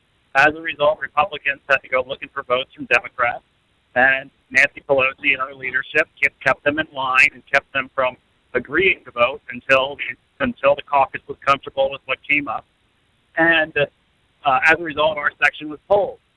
To have any hope this year of keeping our section in and managing to get leadership in the Democrat Party to not hold up the overall bill because of this provision, uh, the idea was what can we give up? What is manageable from our perspective, something that gives us some form of pain, but not so much pain that it impacts consumers, kills businesses, uh, et cetera, but the overall overarching goal of getting the predicate date change, which is what we absolutely need. Um, and that's what was come up with. It's not perfect, but I perfect is the uh, enemy of good, uh, and I'm not particularly concerned that it's going to get worse as we go down the process, or, or significantly worse. Okay. Greg, I have a I have a question. In your opinion, does all of this predicate date, grandfather date, is this all just related to e-liquid or is this related to hardware also? And I'm not talking about hardware that's sold in conjunction with e-liquid, but hardware that is sold just as hardware. Uh, does this stuff affect that too? Yeah. Uh, whenever the FDA, any whatever, ten years down the line, however the federal courts eventually rule, uh, whatever product the, the federal courts eventually rule, the FDA actually has jurisdiction over. Once our once our arguments and interpretations over nicotine versus nicotine free versus uh, tanks versus coils versus how you market, how you label, any vapor product and related accessory component, etc., uh, will be covered under this as long as it's what federal courts eventually determine is, is what a uh, tobacco vapor product is under the law. What about companies? I mean, this is not what people want to do, but obviously these this same hardware isn't just used for nicotine or nicotine-free vaporization, but it's used in the cannabis uh, market. Would uh, I mean, is that the out? That's possible. Uh, it's possible to label uh, a product as saying it's not for use with nicotine, it's just for use as flavors, it's just for use as mimicking food. Um, that's going to be fights down the line. It's going to be fought in state legislatures where if it's a big enough problem, uh, these post FDA non quote unquote non regulated vapor products, if they're a big enough problem, you'll have cancer, heart, lung, possibly the tobacco companies, possibly some uh, scumbag e-cigarette companies teaming up at the state level to try to ban anything that uh, is not FDA approved and saying it's drug paraphernalia or saying it's dangerous and unregulated. Uh, you'll have uh, the federal government sending notices to banks, even though even if they lose in court or if they're they're in a two three year court case. We saw this in 2009. The FDA will send out notices trying to get people to uh, get the companies to get dropped by their banks, dropped by their credit card processors. There's a whole long war with a whole lot of unanswered questions that is going to play out over the next decade, two decades, uh, forever. I remember in like the summer of last year, everyone was saying again, okay, the deeming regulations, they're around the corner, they're around the corner. Then they were saying again in the fall, then they were saying, oh, it's definitely going to happen before the end of the year. Now we're almost halfway through 2016 and the and the deeming regulations they're they're not out yet. Um, why what's taking so long? Ah, who knows? Anyone who says that they know probably knows less than the person who uh, just quietly lurks around in the background. Yeah. Um, it's possible that right now one of the things that is holding it up is the premium cigar issue, because in addition to just the general industry problems here in America, you also have the fact that we just opened up trade with Cuba, and there were strong rumors that uh, that when Obama went to Cuba, or you know, pre or post, uh, he was told about the issue of, hey, we want to sell our cigars and have a uh, make lots of money with your country and, and build your businesses, and your FDA is going to kill us. Uh, so that's possibly one factor right now.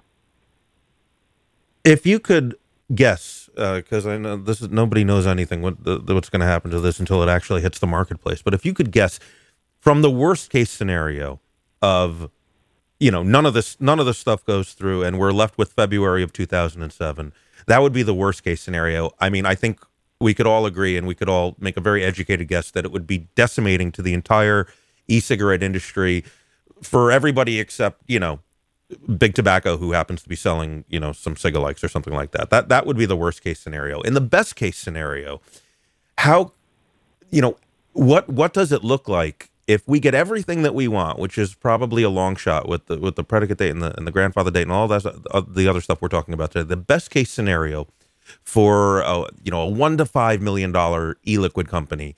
Um, how does this affect what they're going to spend and how you know the likelihood that they're going to be able to stay in business versus the worst case scenario Well, in the worst case scenario, very few to little people, uh, any companies that anyone listening to this show cares about, will survive. The actual worst case scenario is worse than you may think because they're around the time that that document, the MR, the PMTA guidance leaked from Tobacco. Uh, I also heard a very strong, authentic, somewhat authenticated rumor that also included within those documents that were not released was a provision saying that um, while most products have two years to comply with the PMTA requirements, that in fact the risk of quote unquote new flavored tobacco products, so any product post 2007, uh, you would, due to those risks, you'd only have uh, six months to get your PMTA in, and then your ban. So that's actually the worst case scenario that uh, the court injunctions of such fail, and actually almost everyone in this our side of the industry gone in six months. Uh, but best case scenario is uh, there. There's two different ones. You have grandfathered products. The FDA looks at substantial equivalence broadly instead of narrowly, which I don't think is going to happen, and allows for new products to be marketed. Marketed. Um, sets good product standards that don't eliminate companies from the market. Um, and then the other best case scenario is that this all gets fixed, but then we also start getting movement behind setting up a new regulatory system uh, at the FDA specifically for vapor products or specifically for smoke-free nicotine and tobacco products. Uh, that's also a possibility. ed do you have any parting questions for uh, for greg Yeah, I, I have a question. You know, VTA seems to be unconcerned that on the floor they were talking about banning flavors. So I'm not sure why VTA is unconcerned about the banning of flavors. That may be a valid concern. I am hopeful that does not happen. Uh, we're going to work towards it. We're going to make sure that people understand uh, how important this is, and yeah, that that could be months away. So there's a lot of work to be done. That's all I had. Greg, thanks for taking the time to call in. Always appreciated. Thank you. There he goes, everybody. Greg Conley from the American Vaping Association. Okay, um, I'm a little bit less confused. I really appreciate this, Ed, by the way. Uh, there's no way that I would know the right questions to ask, and we were lucky to get Greg on tonight. So I really appreciate you uh, helping along with this and, you know, giving your perspective as well. I, I uh, One thing I'll ask you before we go I did ask Greg, do you think this affects liquid as well as hardware? I'm certain I've heard you say in the past that you disagree that this has to be e-liquid. Is, are you still of that same opinion? Well, I am of that same opinion for the Tobacco Control Act and the deeming. The deeming says clearly that if hardware is sold independent of e-liquid, that it's not part of the act, and they they literally say they'll have to come back and do a new deeming for it if they go that direction. But what it does say is if you're selling a Cigalike and you have a cartomizer and you have the e-liquid in the cartomizer and you're selling the battery and and the uh, and the cartomizer together, you know, it's just think of V2 or Blue or NJOY, anything that's sold at 7-Eleven. If if the e-liquid is there, then the FDA says we uh, control the whole thing. We control the battery that's in the Cigalike. We control the the everything because e-liquid is part of that. And one of the things they say in the uh, the Tobacco Control Act or the deeming, it says if you're selling just that cartridge just by itself, that they and it just has the e-liquid in it, that they they definitely, even though it's not a complete uh, tobacco product because it can't work by itself, that it, they do control that. But here's the big but: is that for some reason, and I don't know why, is that uh, the Vapor Tobacco Association (VTA) and Tony Abboud, and they they've put in this stuff about batteries and I've read there's some guy that's on the board uh, starts with an A, some guy from the UK. He's done all this stuff about UK battery standards. So by inserting the battery stuff, the first, everybody thinks is great. You know, we all want battery safety, but by giving them control of a battery, then what what is really a battery? Does it, does a battery mean a mod? Uh, you know, so so I've got an EVIC VT uh, with the with the built-in lipos. Uh, is that mod just a battery? I can't. I can't. I'd have to unsolder them to remove them. So does that now con- take over? Does the battery standards control the whole mod now? And then uh, you don't know how it's going to go because maybe the FDA is going to assert that a mod like a Provari has always must have a battery that goes in it. So when they sell the product, it's really designed for vaporizing, and then because a battery must be part of it, that the FDA has control over that.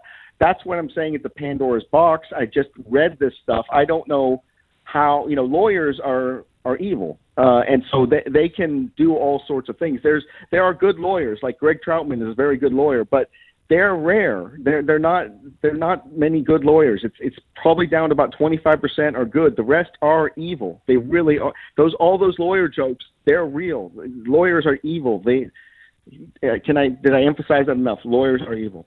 So I don't know what's going to happen, but you know, the, there's a lot of these lawyers are also politicians, so who knows how they're going to screw with you? And we already know how much the, the anti-vaping groups are screwing with vapers already. They're putting out fake statistics, fake studies. Uh, so we just don't know what's going to happen. And I kind of almost feel sorry for the FDA because they're getting whipsawed all all over the place. They don't even know what to do. What do you call a thousand vapers chained together at the bottom of the ocean? A lawyer's dream. A good start. Right. Ed, thanks so much for joining me tonight. You, So- oh, you, you, you want to say anything in closing? Go ahead. Well, I, I'm I there. Everybody thinks right now that the final rule is going to come out soon. So when that happens, a lot of things will be going on. I expect you'll probably be more interested in the vape stuff when that happens, whenever that does happen. Uh, I, there's a, a song by the Kaiser Chiefs called "I Predict a Riot." I think I requested you play it sometime. If you if you want to play it for your show tonight, that's my request. I predict a riot. It will be very ugly when the final rule drops, um, and so people need to start getting prepared for the final rule. You've got you know people like Dimitri talking about labels, and it's the game is not going to be labels. The the game is going to be the regulatory things. One of the things I said on my show uh, is that yeah, I looked at the FDA, the CTP budget, the you know the Zeller budget from 2016. They did 160,000 retail inspections last year of tobacco shops, 160,000 of them, and they gave out 3,000 fines.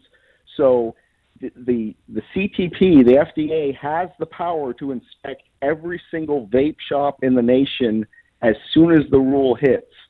So you know, people should be concerned about what the law says and what the regulations are and stop talking about public perception because when it comes when these rules drop there'll be a six month clock that starts. And so it, it will be uh, very concerning then. And i'm sure you'll be more interested in the vaping scene when all this clusterfuck hits the fan. Oh, I definitely will. Uh, you know, what I've learned tonight is that if you're not following this, you know, very actively, it's you know, catch. You know, I, I was hoping to catch up on it, and I- and I did a little bit. I mean, I definitely learned some things from the both of you, but this is like the kind of thing that like you really need to you need to live it every day. Um, and yeah, I, I I'm I'm I'm still interested in the legal stuff. I'm just not interested in you know hardware and you know day to day vape drama nonsense. But but yeah, yeah, Well, you're right yeah, but the vape is. The, the, what's weird to me is that after everybody was so concerned about big tobacco coming in and uh, you know taking over the industry, we've got a new industry group, the Vapor Tobacco Association. Actually, it's the Vapor Technology Association, and they have they have tobacco in with them. They've got big tobacco as part of their mix, and they're now pushing through laws. So call me skeptical, but I'm concerned about the ramifications. And I know that Greg was saying it's it, it's a better, you know, the, the the the bitter pill was worth it, but you know I'm still skeptical at this point. And you know the vote was 31 to 19, and the last vote was something like uh, 40 to zero. So I, I don't know. I'm I'm concerned. I'm I'm a worry. The gray hairs on my head. Uh, I I started getting them when I was uh, 21 years old. So. Uh, I've earned them. So I do worry. I worry a lot. So uh, anyway, thanks. Uh, I appreciate it, uh, and uh, that's that's all I got. There he goes, everybody. Thanks for calling in, Ed. Ed Wolff from um, the Vape Week every every Friday night at 9 p.m. Eastern, or you can just catch the replay on SoundCloud, iTunes, Stitcher. We're everywhere. Thanks so much. Okay, well, 11:09, a lot past what I, but that's good. This is all good good stuff so far tonight. Um, I think I'm going to save some topics for tomorrow, but since um, one of the topics is ongoing, I'll talk about it first. We can save Bree Olson and my new crock pot for next week. But I want I do want to talk about the fact that Conor McGregor uh, announced his retirement uh, yesterday, which is obviously a huge shock to the to the UFC world. Um, and as far as snooker, I'll just say snooker is the greatest cue sport in the world. And right now, there's the World Championships. If you want to watch it, it's on the BBC or replays of matches you can find easily on YouTube. But if you want to watch it live on the U, on the uh, BBC website, just install a uh, extension on your browser called Media Hint, Media H I N T, which will allow you to access the BBC iPlayer, and it's just the greatest thing ever. Um, you know, maybe one person who's listening will fall in love with snooker like I have. But let's talk about Conor McGregor for a second. He puts out this tweet yesterday out of nowhere. Nobody, nobody had any idea about what was coming, and he said, uh, "I don't have the exact tweet, but it's to the tune of, uh, stand by. Looks like I'm gonna retire early. Thanks for the cheese. See you later." So basically saying, "I'm out of the fight game. I've made a lot of money, and I'm done." which nobody saw coming. Obviously, he has a huge, huge rematch that was taking place at UFC 200, which is in July. and he was going to be making you know millions and millions of dollars, probably around five to seven million dollars on the fight. And all of a sudden, he retires out of nowhere with no explanation and no context. Now, at first, you know, fighters like to do this kind of stuff. They like to josh. They like to you know troll, and that was my first reaction: be like, "Oh, Conor's just you know stirring some shit." And then all of a sudden, there were a lot of respected journalists in the UFC saying, um, "This isn't a troll." Uh, he's serious. You know, we've got multiple sources close to Conor saying that this is not a joke. So nobody knows what's going on. Instantly, all the speculation starts. And thankfully, a, a short while later, Dana White started giving some interviews. I'd like to play some excerpts uh, from an interview that Dana White did. I think this was on ESPN. Uh, it doesn't matter where it was. But Dana White did talk at length about what's going on. And I want to just dissect and translate this uh, Dana White is being extremely. Uh, Dana White obviously run. He, he run. He's the dictator in charge of the UFC. Uh, and I use the word dictator, um, fig, uh, literally because he really is. But he happens to be a very good dictator. He's run the sport very, very, very well. And compared to boxing, which is really run by promoters, um, we're getting the fights that we want to see. We're getting a good product. Um, so he's doing a good job. He's a good dictator. He has been exceptionally specific and clear about what's going on with the supposed retirement. I believe him. And the fact that Conor McGregor, the last I checked, hasn't come out and said anything to refute anything that's going on yet. I have no choice really than just to take Dana White at his word. There is a little bit of bullshit in this, and I can dissect that. But let's go through Dana White talking about why, out of nowhere, Conor McGregor decided to retire. Dana White is now joining me live in Las Vegas. Yesterday, you announced that Conor McGregor would be taken out of UFC 200 in July rematch with Nate Diaz, which was going to be a massive fight. Obviously, it was painful. What happened? Uh, so Conor basically had said that he, he didn't want to come to Las Vegas. And we, we had a tour. And go, by going to Las Vegas, he's talking about there's a series of, uh, there was like at least a three city trip where Conor would have to go. He's training in Iceland now. and He'd have to go to Vegas, do some promotion, a couple other cities, and he just didn't want to do it. Tour plan. We are going to start in Vegas. We were going to uh, then uh, go to Stockton and then New York. And then he could go back to, uh, you know, to Iceland where he, where he is right now. And he said, I, I, I'm, I, I don't want to do it. I'm not going to come. and I was basically saying, you have to come. And the history of us owning the UFC, there's been one time that a guy hasn't shown up for his press conference, and it was Nate Diaz versus GSP.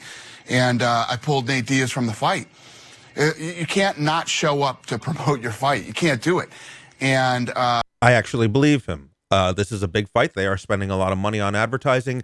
And if they were just to allow him not to come for all of the pre fight advertisement stuff, I mean, what kind of precedent would that? I mean, th- there's already people, you know, who believe that the UFC gives Conor too much leeway, and you know, there may be some, there may be some, there may be something behind that argument. Although he always, you know, delivers the goods, uh, that doesn't seem fair. So I understand him. I understand him saying it's, you know, and he'll make an analogy later. It's like there's a huge movie coming out, and Tom Cruise doesn't want to promote it. Well, no, I, I don't care who you are. That's not going to fly. It's part of the deal. Uh, that that's where we ended up. And, and, I think the best way to put it for, for, for, you know, for people to really understand, imagine, I, I think the guy's name is Terrence Howard. Wouldn't you say that, that, uh, Empire is probably the biggest show on Fox right yes, now? Yes, absolutely. You know, imagine if the guy, Terrence Howard, who is the main character in it, basically said, yeah, I'm not going to show up and I'm not going to be in the commercial. I'm not going to show up to shoot it. And I'm not going to do any of the press to, to launch the show or anything like that. I mean, just you can't do it. Dana, your, your your job, Dana, is to create stars. Your sport is more popular with stars. Ronda Rousey, then Holly Holm, then Conor McGregor. Are you concerned that in that effort to create stars, you're creating divas? well, what you have to understand is I deal with 600 alpha male and females every day, and they all have different personalities, and there's always different. Uh, you know, situations that, that, that need to be handled. But, and, and we do the best we can. You can't make everybody happy, but the one thing nobody is exempt from is, is promoting their fights. Uh, you know, you said it yesterday. We were talking. Muhammad Ali promoted his fights. Sugar Ray Leonard promoted his fights. You name the person. They, Mike Tyson, um, who at the time, you know, if you think about Mike uh, and how he was when he was the champ, if you go online, you'll see these things with Mike Tyson. Hey, he's basically in, in a room for an hour. Watch my fight tomorrow live on Comcast. Watch my fight tomorrow live on Cox Cable. And, and I mean, everybody promotes their fight. You have to do it. Is your relationship with Conor McGregor now so damaged that he may never fight again? Do you are you concerned about that? No, I, it, I, our relationship isn't damaged at all. Listen, if Conor doesn't want to show, I can tell you this: Conor was making a lot of money for this fight, and um, all he and and understand this too. It's not like I'm asking Conor to come out here and do something none of the other fighters are doing. All the other fighters are showing up and doing it. Um, and it's not like this is three weeks before his fight. His fight isn't for three months. Um, so Conor, at the end of the day, for whatever reason, you know, he freaked out about this. Uh, he's a very reasonable guy. He's a smart guy, and he likes money. so this is weird. Was he was money the primary issue? There was a ten million dollar figure out there. Regardless of that, what was it was a promotional issue. You're telling me it's not a money issue. Not a money issue. Okay. That's that's false. You know, the pro- that's the problem with the internet. You have all these hacks out there that just make stuff up for clicks. Never ever was this about money. It was never about money. Conor makes a lot of money and Conor's very happy with the money he makes. And Conor Conor for the most part is a stand-up guy. He's never come back after agreeing uh, on a deal and then the fight's announced and he comes back for more money. Conor Conor's not that type of person. Do you think he's retiring, Dana? I do not. Do you believe he'll fight again for you in the next year? I do. Will he retain his belt or be stripped? You heard that little laugh when he said, "Do, do you think Conor's going to fight for you?" And he's like, "Yeah, yeah." That laugh was Dana White saying, "Conor fucked up, and now I got him on the bu- him by the balls, and I'll explain why in a minute."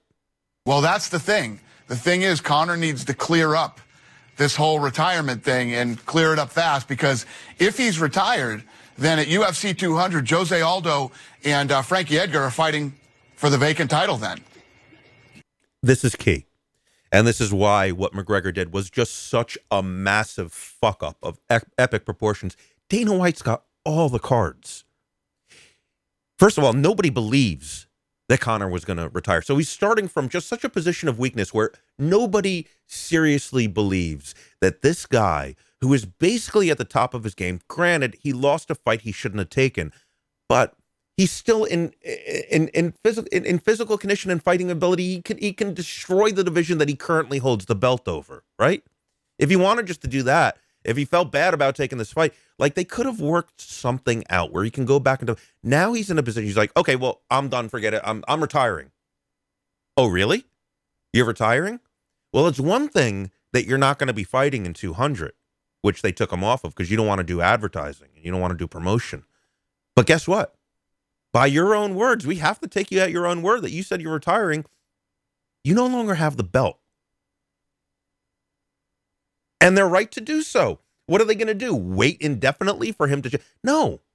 I think he's got a deadline. I think his deadline is this week. I think by Friday, he McGregor has to do something or else why wouldn't the UFC take the opportunity? They got this they got this event. 200 is going to be a big event. He's not going to be a part of it. That's not good for the UFC. They got to sell tickets.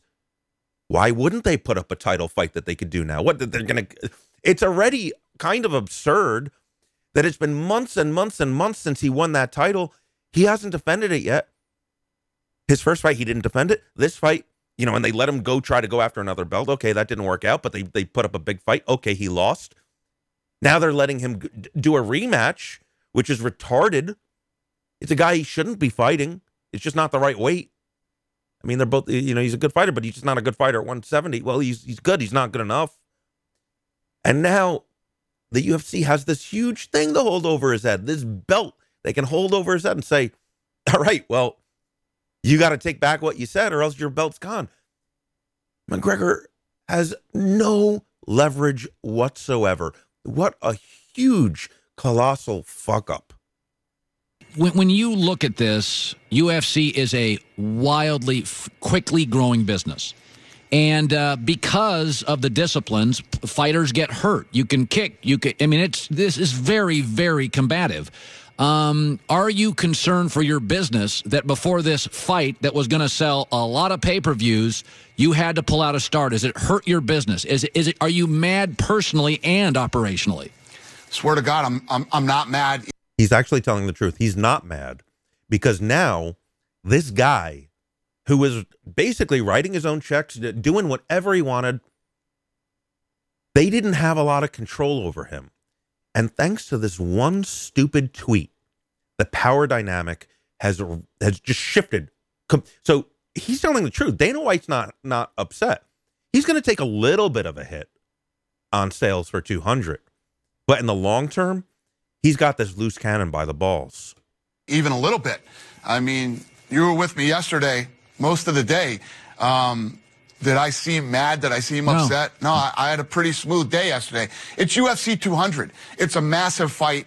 I have 600 people on the roster that all want to fight on this card. Believe me, when Conor went out, 10 other people called asking to go in. Um, plenty of people want to fight on this card. It's going to be a massive event. It's still a big fight. And, uh, you know, no, I'm not mad at all. When will you talk to Conor McGregor next? I don't know. I, I don't know. We'll see how this thing plays out, but I'm not mad at Conor. Um, you know, obviously Conor made a decision and made a choice to to to not want to fight on this card, and you know that's how he gets paid. So that's on him, man. It's not on me. The show will roll on. We're gonna we're gonna we're gonna continue to. Uh, Is there any chance, Dana, he could fight? What if he called you after this interview? Any chance he could be on the card?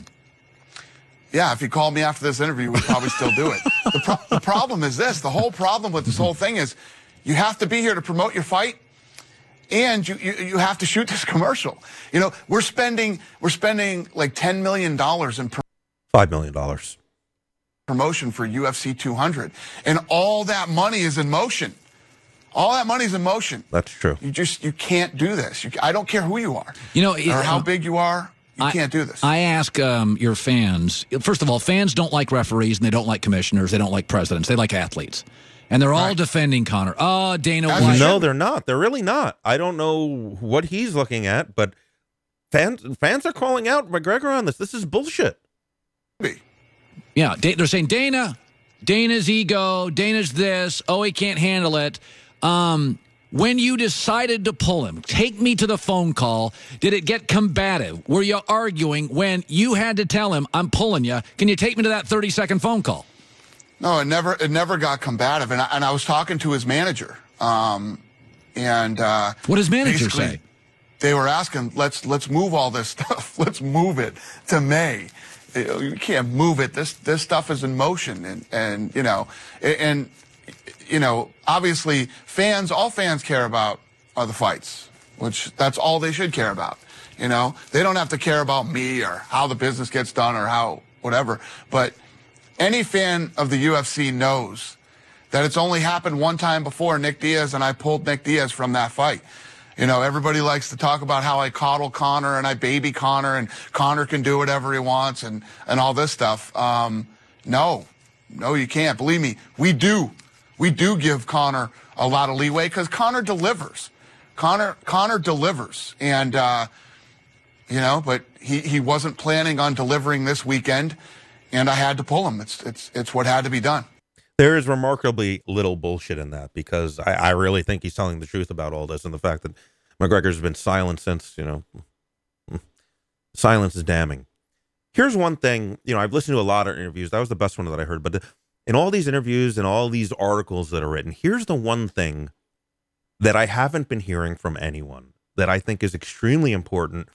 And it's going to, it's going to hurt McGregor going down the line, and rightly so.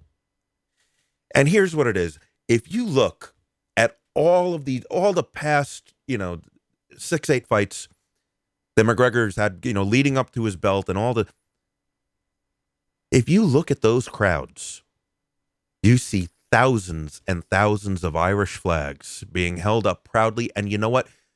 a lot of those people holding up those Irish flags, they flew to America from Ireland to see that. Yeah, some of them are Irish Americans, but a lot of them, I think most of them, are people who literally are flying from Ireland to support this guy. Literally, the entire country. This is their big, the, the biggest Irish athlete ever, any sport. The whole country is behind him. I'll tell you what, those same Irish fans that flew from Cork and Dublin to the States for his last half a dozen fights, they already bought their tickets for 200. They already bought their plane tickets. They already bought their hotel rooms. And for a lot of these people to drop $7,000 between airfare, hotel, spending money, what they're going to lose in the pits in Vegas, all that stuff. A lot of these people are working class people. This is a huge thing that they're saving up for.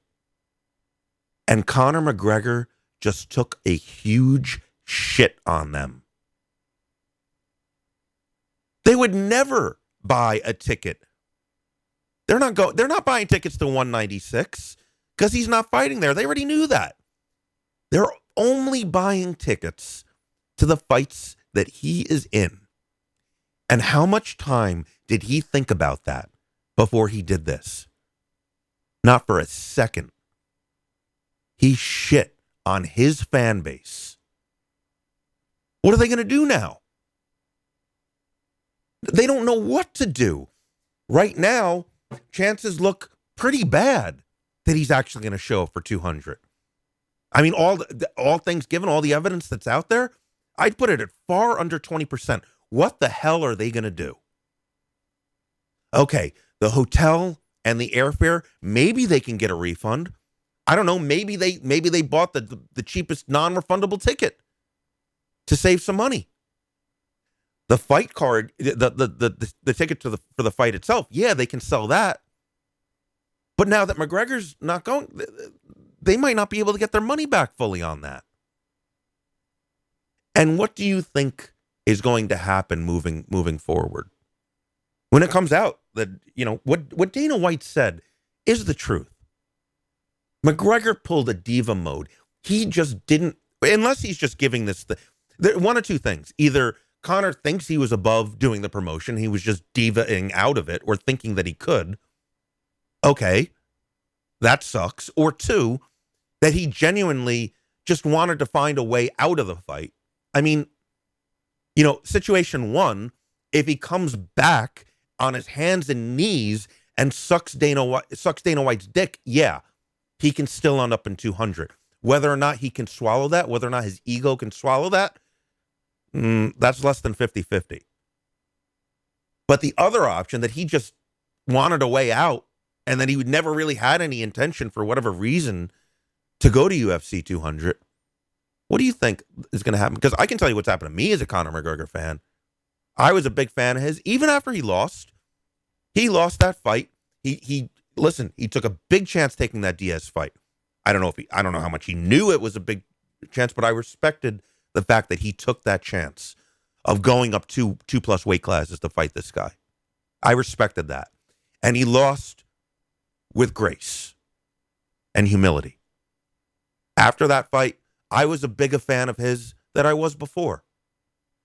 Now with this bullshit, I'm not a Conor McGregor fan anymore. Fuck him.